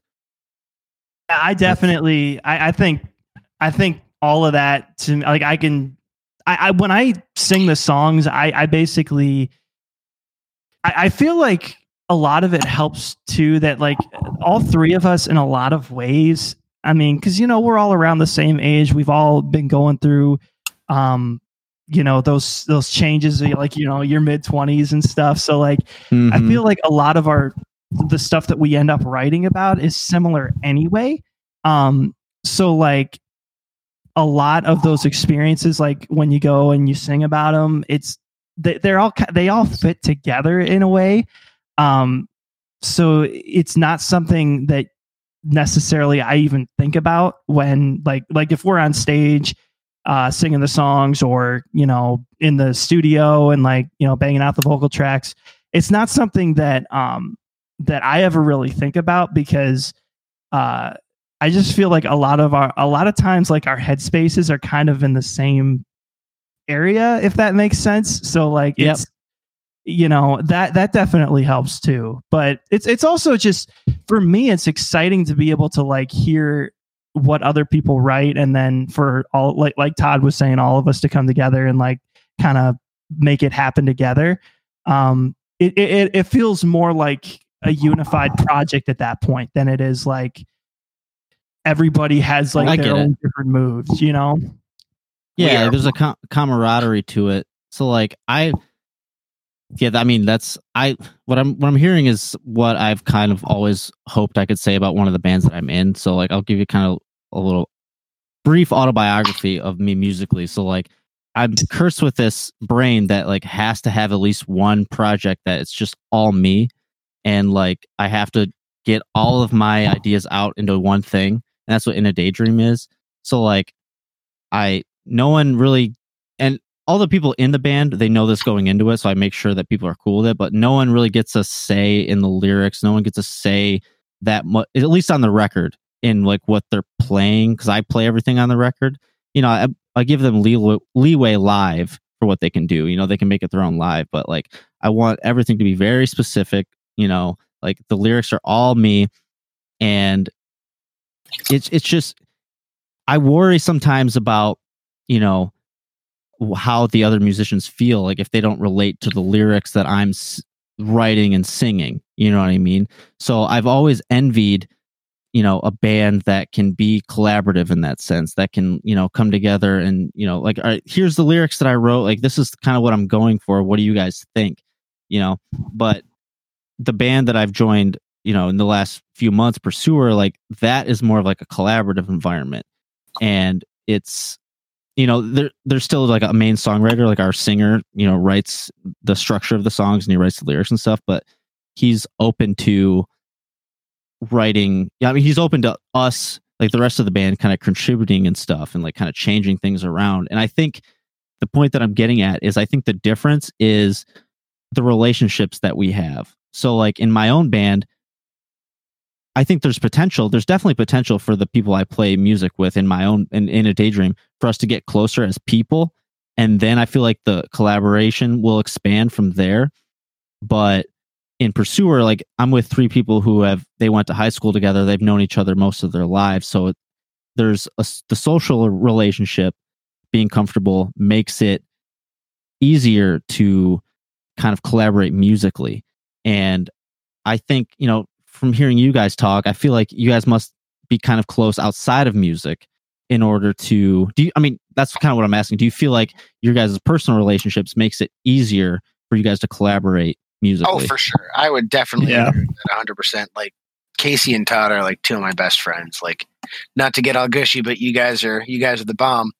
And like being having that connection I think makes it easier to open up like I feel far more comfortable talking to them about like if I'm writing something and it's like you know like it's a piece of me but it's like here I am and they're like able to like take that and and understand it and and they can relate to it and get excited about it. Yeah. That's pretty that's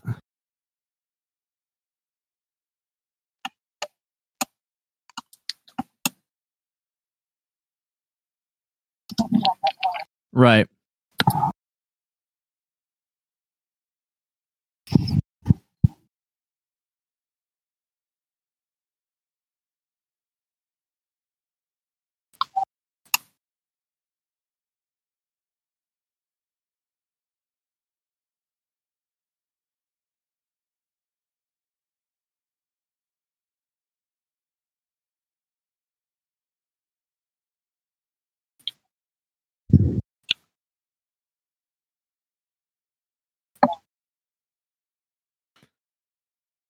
Yeah, all business.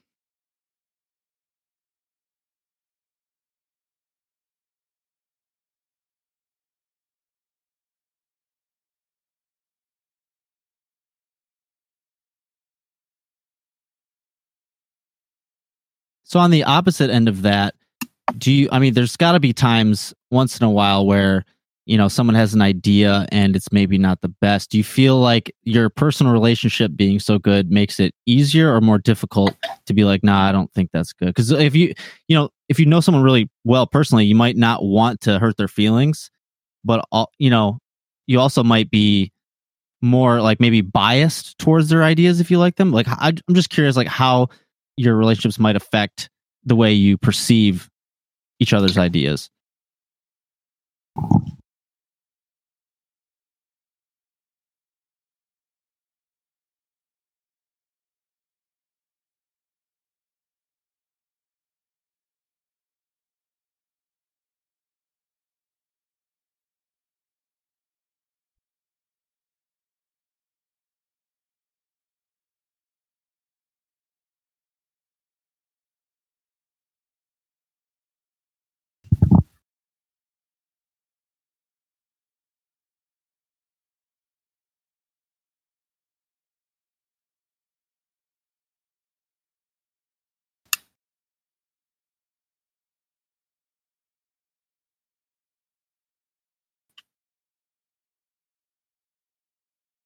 Oh yeah.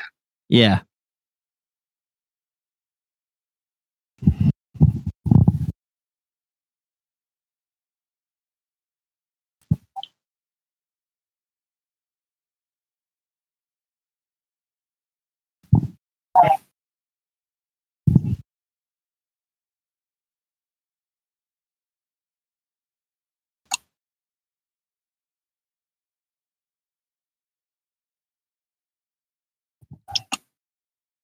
Yeah, I would also say that if for stuff that people don't like, what you tend to get isn't just flat out rejection so much as a little bit more constructive criticism. So sometimes it'll be, oh, that's an interesting idea. What if we did this instead, though? You know, instead of just like, no, I don't like that. That sucks. You know, Casey Yeah. in particular is very good at just kind of reworking some of our rough patches to take something that he maybe doesn't like in its entirety and turning it into something that all of us are happy with. Mm-hmm. I like like yeah, just to, to to chime in on that as well. Like it's it's it's that professionalism of like here's the band, this is the project. We all have to be in agreement on stuff before it goes forward. There's no egos that get in the way of anything here. Like we're all working towards the same goal and we're all open about it and we we all are able to like communicate with each other to say, "Hey, you know, we we I think it's that level of comfort allows us to be honest and then like we can be honest in a way that's like good, but like you know, eh, we're not totally like Casey said. We're not like harsh and like super dismissive. Like no, that I, that idea sucks. Like don't ever bring up ideas again.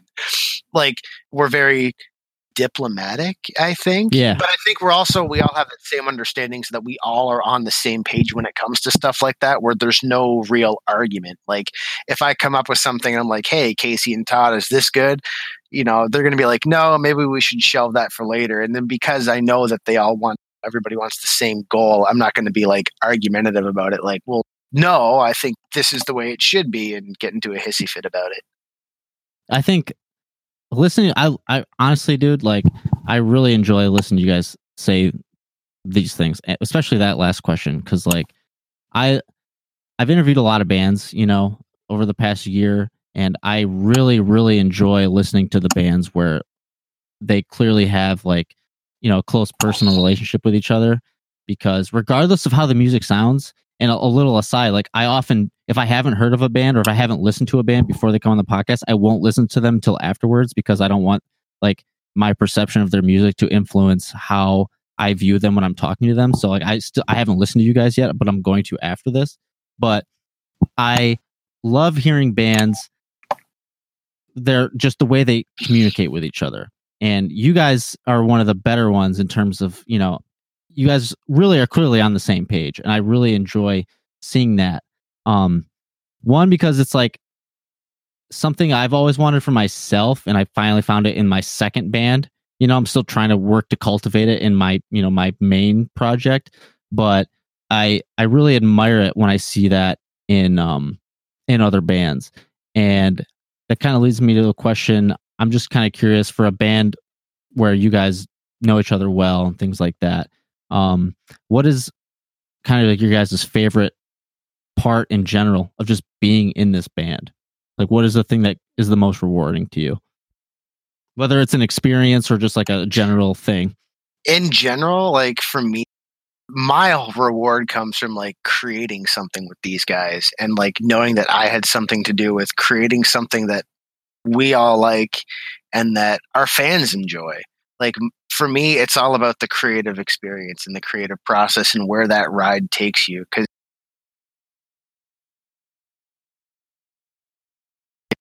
sorry i was in the middle of that. But like it's like being able to create and like that ride and where it takes you can really it's it's a rush and it, it's a cool thing to like like I've I know I've talked with Casey about it before. Like one of my favorite experiences is like going in studio and recording something and being there till like two or three in the morning and working your butt off and then finally getting something out on the other end that sounds like halfway decent and then getting geeked about it in talking about it for like the next week and whatnot before we actually release it.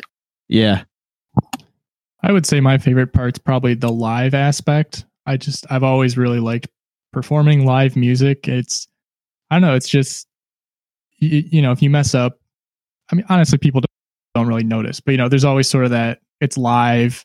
You have to be on the top of your game. You've got to be really good at kind of reading where everybody everybody else is at. You know, if we're playing at a different tempo than the song was written, you got to make sure that you know you're you're playing at the same tempo as everybody else. You're Right. kind of adjust on the fly.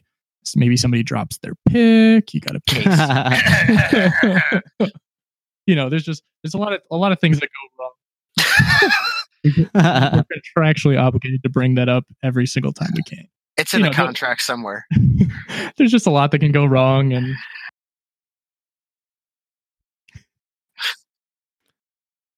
How dare you?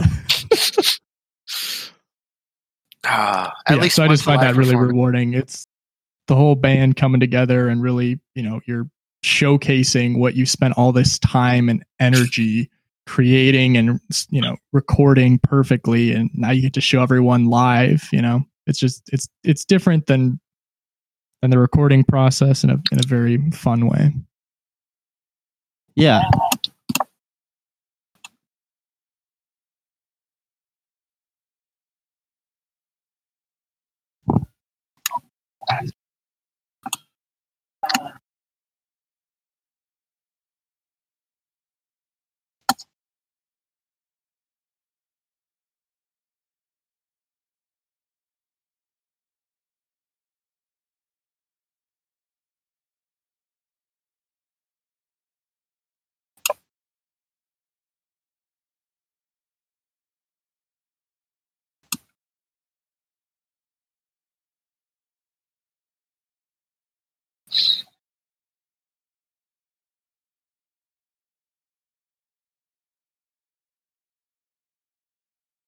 Yeah.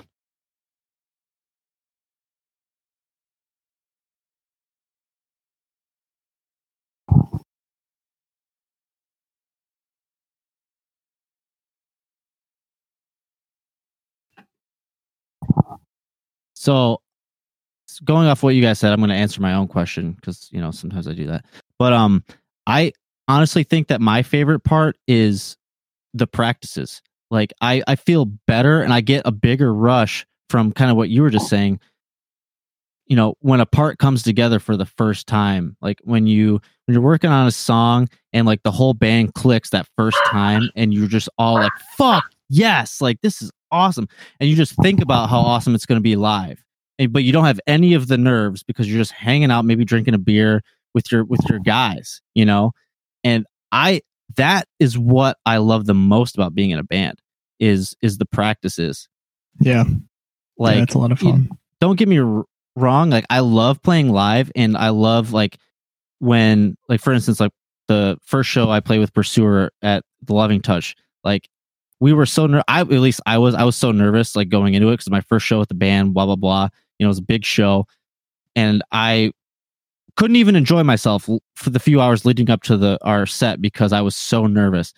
But like after the first song we were clicking so well and I was just like holy shit I was having so much fun you know? I was I was just like shouting just like fuck yes for no reason you know what I mean? Like I looked like an idiot.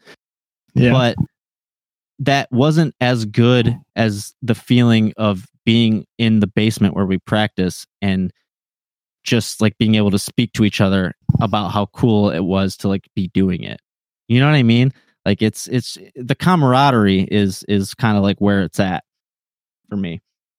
Yeah for sure. You just kind of get that you're good. You just get you know first time that that new song all comes together in practice you just get the goofiest smile across your face that you just can't just doesn't go away. Just Oh yeah, yeah. dude I- i have a go ahead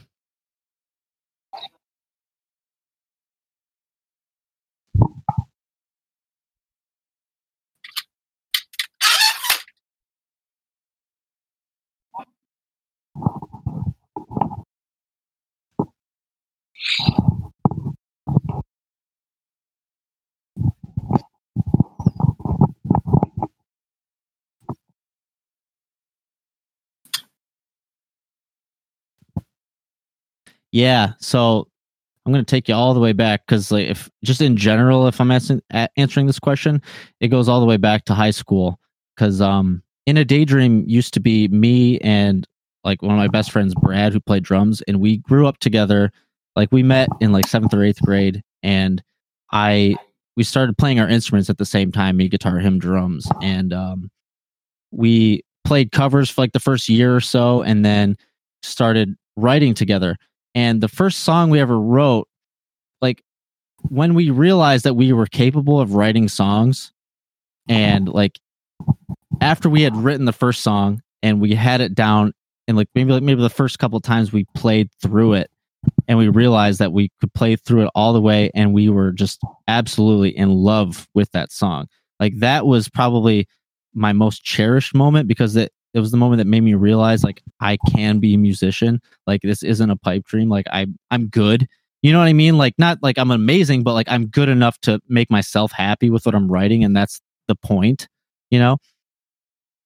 And I think, I mean, that's like the cheesy sort of like nostalgic answer. uh, But I think like the most recent, like more currently relevant answer would be like when I joined Pursuer and you know they had sent me demos of you know, they were a three piece but you know it they definitely needed another guitar player. Like they're very much like a we're very much like a brand new meets citizen meets like Circa Survive type band. Like you need two guitars but all their dude uh, I, we're writing an album like i'm i'm so excited about it. I fucking i'm so excited. But like i would you know vince would send me demos with drums guitar and bass and vocals and i would write parts over top of it and i'd be really excited like holy shit this is gonna be awesome you know like i because his rhythm guitar parts are very much very much brand new like daisy era brand new um just kind of like nirvana influence type style but like add like odd time signatures to it. But I my lead guitar parts are more super ambient. I, I have a huge pedal board. Like I run two amps at the same time, like in stereo. Like I do weird. Like I try to get a huge lead guitar sound and a lot of reverb, a lot of delay. And the first time, maybe it was like the second practice together, where um, the first song that we decided was going to be like the song that we like the most. When the first time that clicked, like in the second verse, specifically when the drums come in with like a more steady beat first time we hit it we just all looked around i mean we were stoned but like we all looked around and we were just like holy fucking shit because not only did i realize that like my contributions had like kind of taken this band to the next level but like they all realized it too that like we were not only i made myself excited but i also made them excited about their own band you know, and the fact that I was in it. So like that camaraderie combined with, you know, the musical side of things, like I felt like I I felt so validated, you know, and sorry, I'm just rambling on, but like I, I love that shit, dude.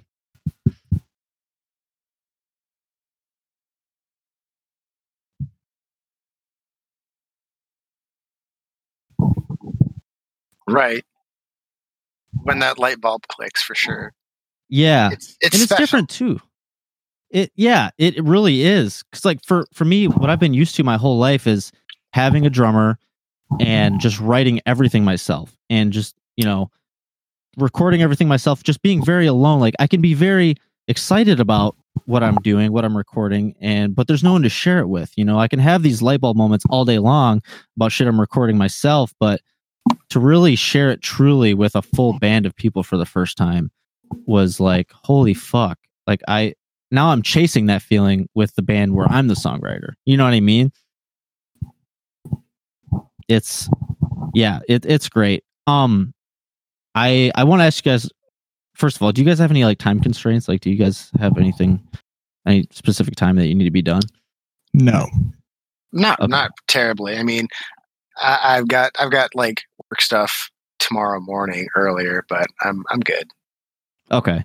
I We can won't always too- like. I mean, yeah, like we can we can go. I can always like hop off of Casey and Tyler want to keep going in my my stead. Like, I'm I'm okay with that too, if need be. Word. Okay. Because I, I, with episodes that I like, I like just going. So if you guys need, you know, I'm just basically I'm just telling you like, if you need to do anything, if you need to go for any reason, just let me know.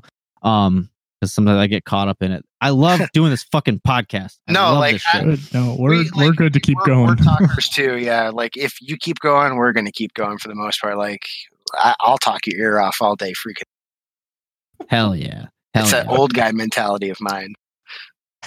dude i feel that mean that's, that's one thing about this podcast too like i feel and you can correct me if you think that you've you know if i'm wrong or if you feel like you've seen examples of this but i the, one of the main inspirations for starting this podcast was like seeing bands social media presence or just their media presence in general not having a lot of their own personality but rather like a lot of like memes and just trying to like fit in with whatever is kind of like the thing at the time which i get because you want to be popular you want your band to like kind of be relevant to whatever's going on in the moment but i didn't i felt like i wasn't really getting a lot of like a taste of what these bands were all about Right. Like- mm-hmm. like your social media like i mean i i, I can't i can't really you know i can't i can't speak for casey and todd but like your social media i've always thought is marketing yourself out there and there's like pieces of yourself that you want to market but then there's the there's the pieces of you that like your fans never see unless they come and interact with you at shows and like for diy bands a lot of that is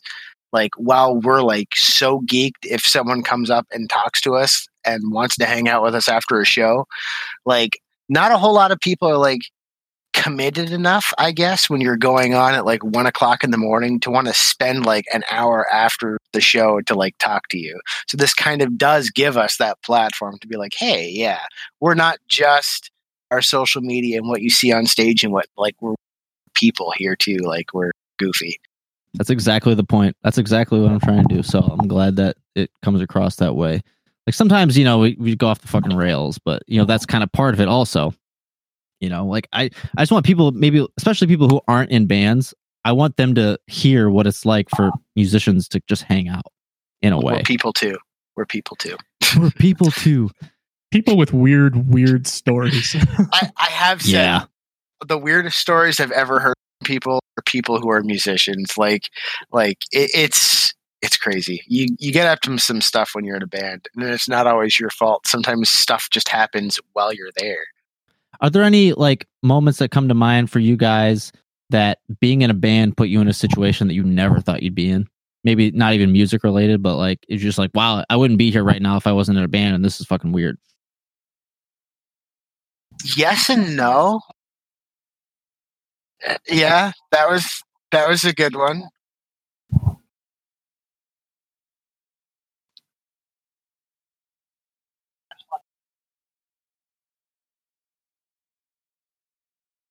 So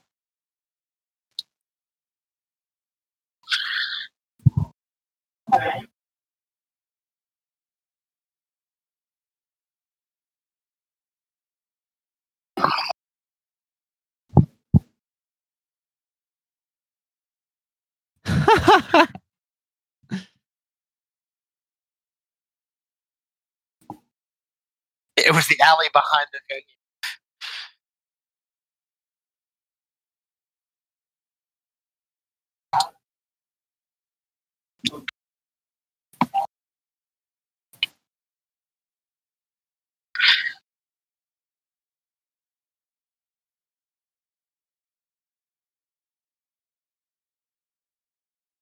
He's fantastic.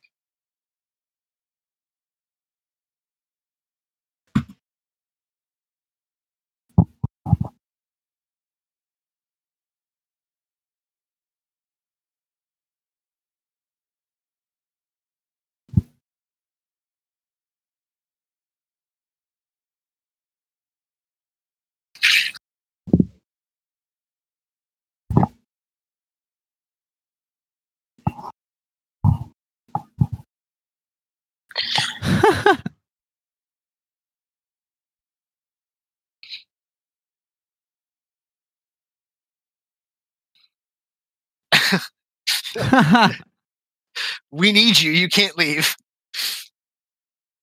Uh, right. I did. I it was he was he was he was nervous after the show and he was it was as soon as we got on the highway he he did better and we got him home so Not I in didn't get to stay Birmingham for the anymore. rest of, I didn't get to stay for the rest the, the sets and whatnot after we played. I just we we went right back and dropped them off and whatnot. But it was it was fun.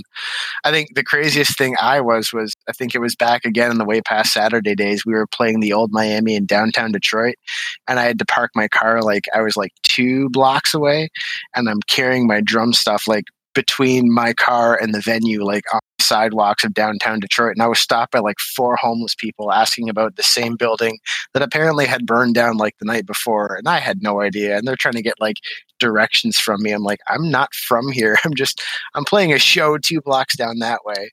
It was, it, that was a, that was fun too. At like 10 o'clock at night. Yeah. We ended up going for Slows for barbecue afterwards. Can't beat that. Well, mine's a little bit more positive, I guess. Um, for me, the thing that just kind of struck me was playing Sad Summerfest. Like, even still thinking back on it, I just, I still can't believe we got to play it. Like, the first one, kind of the Warped Tour replacement, like, that is still so surreal to me that we made it on. Yeah, that was a cool experience.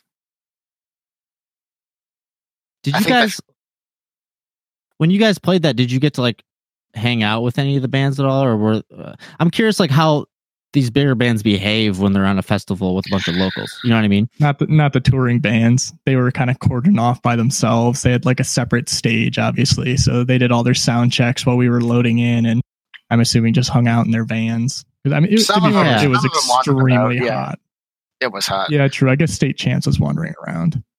I feel like maybe this is me being idealistic and because I've never tasted actual like musical fame or success, but I feel like if I ever did experience like get to that level, I would be the person who would actually be in the crowd, like it, like interacting with people, like there to be at the show.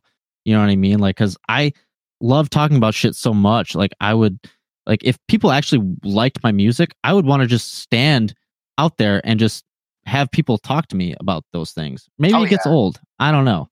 Maybe, but I, I hope I, never get to the point where that would feel old because it's like I want it so badly. I want to connect with people so badly. You know what I mean? hmm Oh yeah, for sure. That's that's such a relatable feeling. Like it's it's it's one of those things like, you know, you you want to again, and I'm I'm the same mentality. I will talk your ear off all day long about like the music I like and the music I play and all that fun stuff. And like I will share stories with people. Like I'm I like to be very like personable. I'm nervous as heck around people. Like, you know, when we, we did stuff at Sad Summer and we had people coming up to our merch booth and stuff like I was a little overwhelmed at first because they were like, "Oh, your music is really cool," and this and that, and talking about our, you know, our, our CDs and some of the merchandise and stuff we had, and like it was a little like overwhelming for me, but at the same time, it was also exciting because I did get that opportunity to to like talk about that stuff. Yeah. That's I just uh, like I've I haven't even released a record yet. You know what I mean? So there's not even the opportunity for people to even hear my lyrics outside of a show of mine. But I just imagine like even the times when like well first of all, I imagine like how cool it must be to have your lyrics sang back to you by somebody. But even after a show when people come up to me and talk to me about like my guitar tone, I feel like I've never felt before in my whole life. You know what I mean? Like it it's so addicting. It's so awesome to like for people to recognize you for the very thing that you want to do the most. Like it's it's one thing for like a teacher in school to be like, "Oh, you did a good job." You know, that's a good feeling, but like when it's something that it's the the truest version of yourself and it's like it's the closest thing to what you actually want to be more than anything else. And people are recognizing that. It's just like, "Holy fuck. This is this is the best thing ever." I like I ha- I struggle going to work sometimes because it's just like I just think about like my boss will be reaming me out or something, and I just think about remember that one time that kid really liked my guitar tone and we were talking like I don't need this shit. It's irrational. right you just really Yeah. i've had I've, I've i've i've had those days like sitting in my cube at work and it's like you know what? Screw this. I'm gonna walk out and be a real musician. And as i stand up to leave and push my I yeah, do your ba- know your job sucks. it does. If you, if if you had to come up with a number of times you thought that someone should be exposed to COVID nineteen at their job, what, what number would what number would you choose, Brian? Is it is it more than zero? Because that's not what Brendan's job thought. Uh, yeah, that's that's really ridiculous. If you have to work with people, obviously it's gonna be way more than zero. Yeah, it was uh it's, it's been special sometimes. I mean, there and there there are times too when it's like I want to storm out of my cube, but it's like the stuff that keeps me there is it's like okay, I've got a family now. I have to be an adult and be responsible. I'm here. I'm going to suck it up and take it. But in the back Write a mean mind, song about it later. That's, that's right. I'm going to mark this down for later. Check. Right. Do you guys feel like eh, because this is something that like I've kind of just accepted. I'm never going to stop playing music. Like this is always going to be my goal. I'll be a sad like if I'm 40 and I still have never quote unquote made it to where like I can at least live off of it. I'm still going to keep trying because I I recognized finally after I'm already in sixty thousand dollars of student fucking loan debt. I finally realized that I have to play music to be happy. Do you guys? Well, like I guess like not to call out your commitment level or to have you like point it out, but like what do you feel like your commitment level is? Like, do you feel like you need to do this, or do you feel like it would get to the point where you could just be like happy with the family and like maybe make music more of a hobby? Because I've never had the family. I I don't know what it's like to to have that and mm-hmm. how fulfilling that might be. But do you guys feel like music is like it has to be the thing, or if it wasn't, would you be okay? Music, I think, is always going to be a huge part of my life. It doesn't matter what I do or where I'm at in life. Like whether I'm like the 40 year old guy, like going to every single concert I possibly can, I'll still play freaking coffee shops and stuff like that and do karaoke nights and whatnot. But music is always going to be something that I'm going to be super passionate about. And I know this, it's just a part of who I am. I, I love music in all forms writing, listening, collaborating, all of it and I I'm I've been lucky enough to find somebody who's supportive of that even though we do have a family together someone who is you know very supportive of that dream and and does what she can to help those lines too and and she has those similar interests because you know like we'll we'll go out and sing karaoke sometimes on the weekends and whatnot and go do stuff like that she's been to every single show I've played that I've been with her That's we're hoping awesome. as the, the kids get older we'll be able to bring them too and whatnot so it's it's it's definitely i don't yeah I, I don't i don't see it anywhere That's awesome.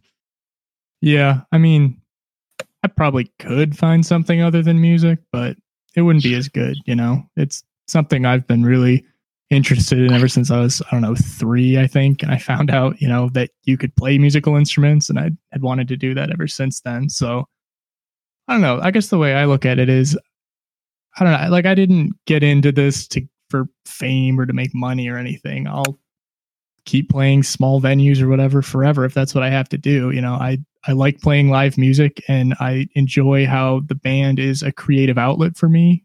And honestly, in more ways than just music. I mean, it gives me the opportunity to kind of dabble in photography and videography in a way that I don't necessarily have to hold myself to a super high standard, but I can just, you know, try stuff out like that. Right. So as long as I still feel that, you know, the band is pushing me to become a better musician, that's that's good enough for me. That's great.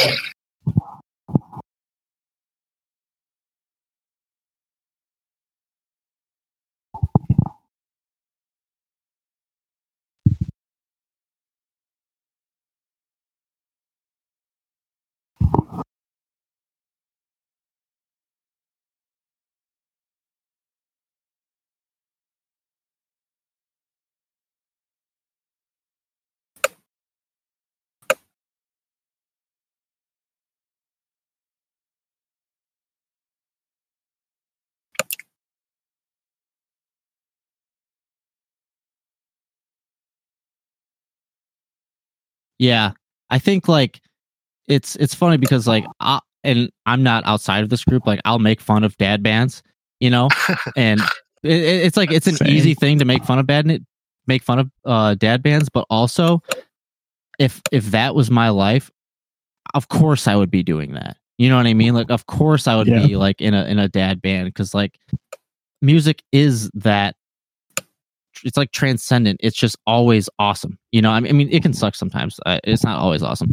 Like, but if I didn't have it, I would I would lose my fucking mind. And um, it's funny that you mentioned uh Brendan about your um you know your your family being supportive of you and playing music. It's my girlfriend. It's it's different because she doesn't. She like supports me and everything, and she like wants me to succeed. But it's interesting because she doesn't care really about the music. So like in my head, like I would want somebody to like be like a fangirl, you know, and like be at all the shows and things like that. But I almost feel like her not caring pushes me even more to like not that she doesn't care, but like that she's not like impressed right. so much by it. You know what I mean? Like and I think I got that like because because Kiri will tell me straight up certain times like that sounds terrible. I don't like that. But she's also the same person who like I'm the one who go like she's my sounding board when it comes to stuff. Like if I write lyrics and whatnot, I'll sing them to her and I'll let her be the judge as like, hey, what do you think of this? Does this sound good? And she'll tell me yay or nay, and that can like affect my opinion. She's she's very honest and I I respect and I adore that about her that she also has that passion for music. Like she used to play bass and she used to, you know, do marching band and drumline. So she's she's also extremely like enriched in music and it's a big part of her life as well.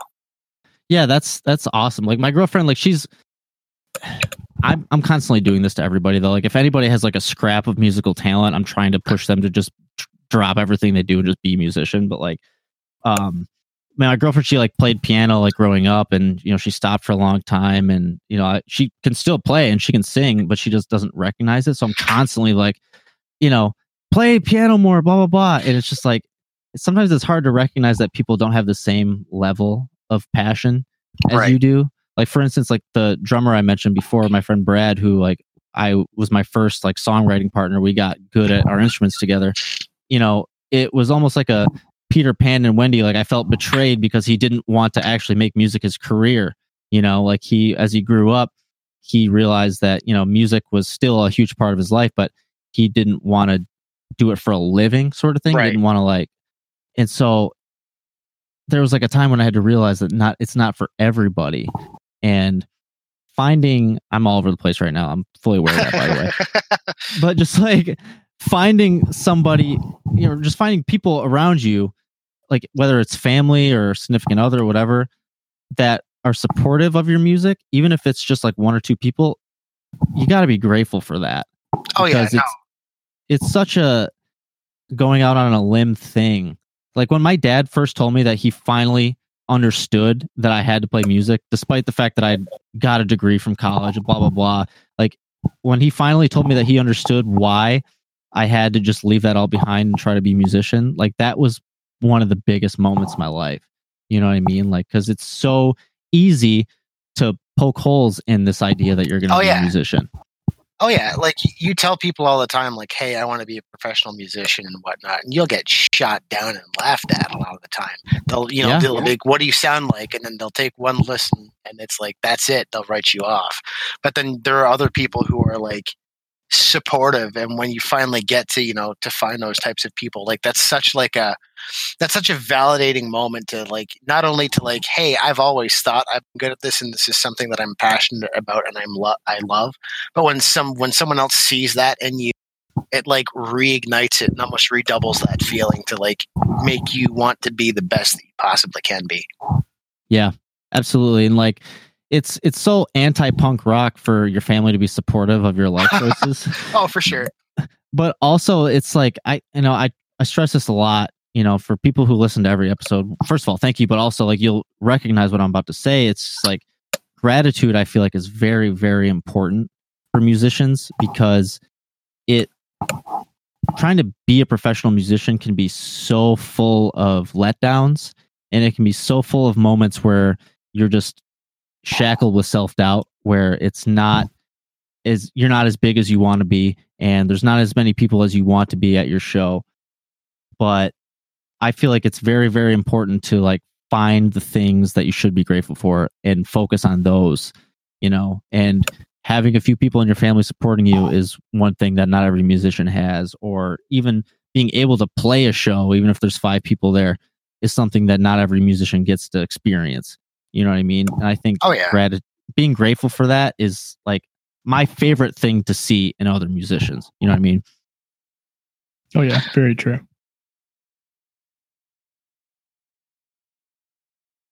Um, I, I hate to do this on my end, but I do have to, to step away. So I just want to say real quick before I go that it has been uh, a pleasure. Um, I, I hate that I have to go, but I do. um, it's been understandable. awesome, man, and I, I'm a huge. Uh, I like uh, this is I love this kind of platform. This kind of thing is is awesome. So uh, I, I want to thank you very much for uh, the opportunity to uh, to come on and uh, to do this.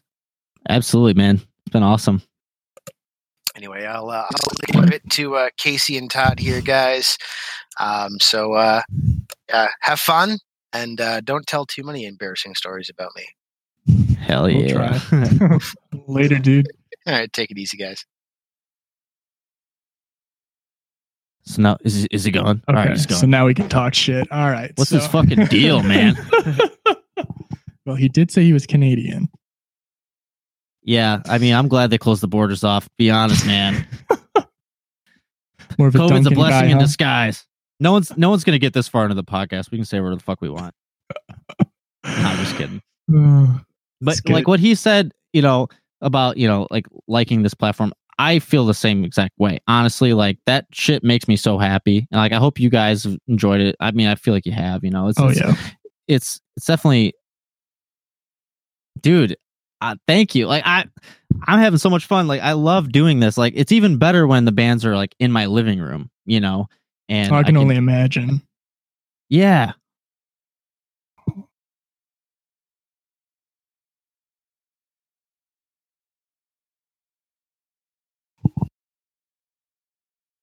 It is. It is like when I first I mean I've only been at this for less than a year.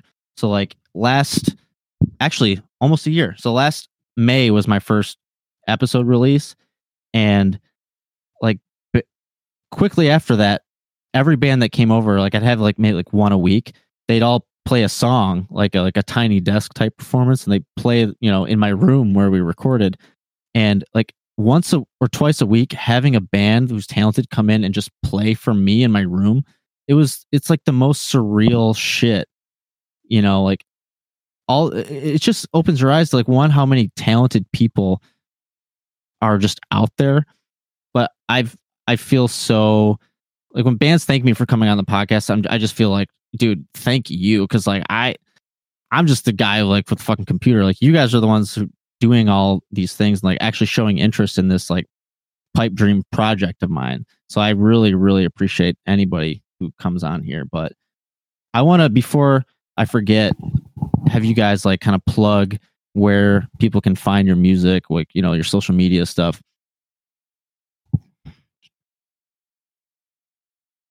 Sure. I here I'll do social media, you do music. Um, so for social media, you can find us on Facebook by searching almost made the mixtape will be the first uh probably the only result, honestly. And then for Twitter, Instagram, and now Twitch, it is at AMTM band.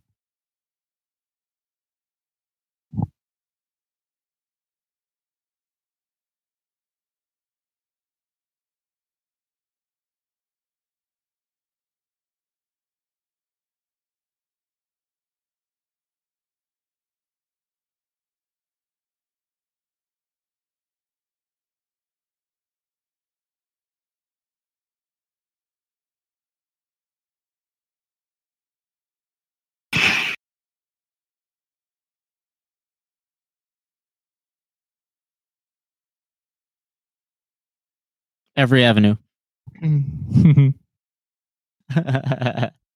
Band Bandcamp, you can also find the music there.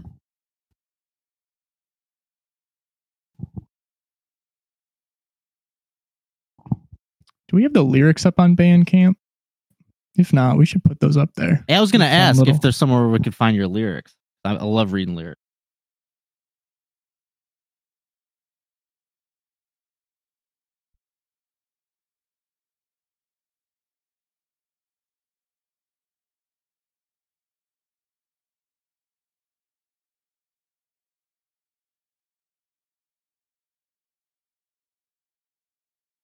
Yeah, we've been doing more with like lyric videos and stuff like that. Yeah, I was while we were been talking, I uh I watched the um the lyric video you guys had on mute, just reading the lyrics, and like I was I was digging it, you know. it's it's cool to uh like I said before, like I like talking to the band before I experience their music. Like when I do get to do that, and it's it's cool to hear you guys talk, like hear your relationships, and then see like the music, and and know that it was like a fully collaborative effort, and it's like kind of an amalgamation of you know the three influences and the three life experiences put together, rather than just like being one person. You know what I mean? Mhm. Um,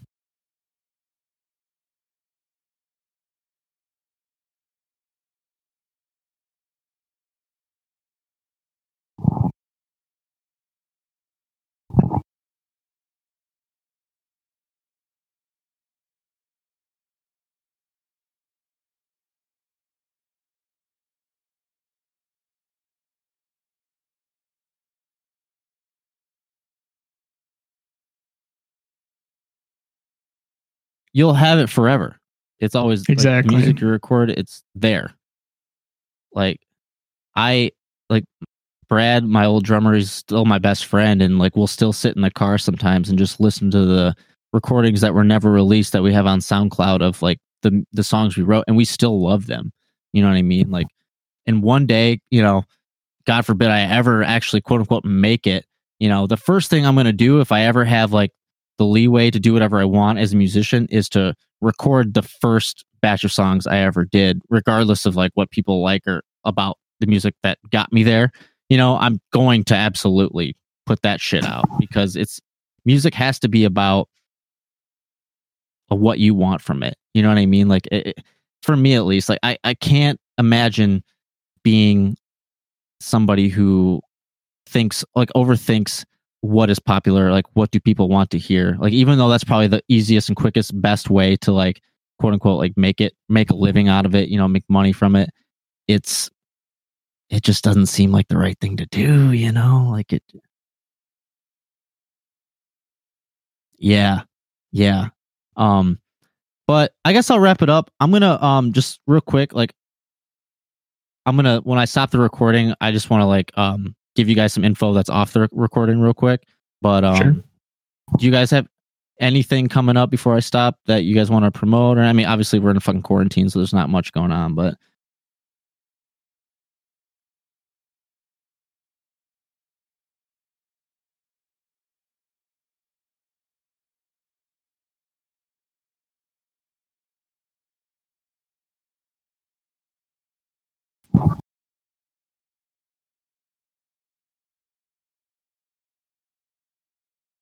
sweet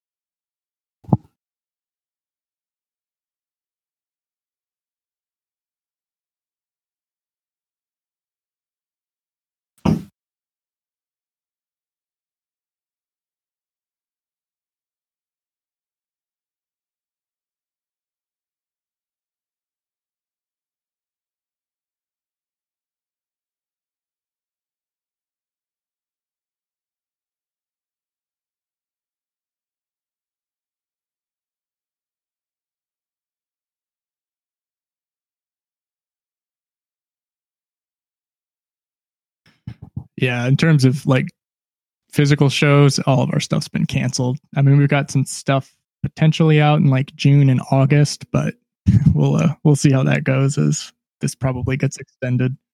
Yeah, everyone's in a holding pattern. But um Yeah. all right, well I'm gonna end the recording real quick. Um thanks everyone for listening. Thanks to you guys for coming on. Um Thanks for having us. here's Yeah, dude. Here's here's the abrupt end to the recording.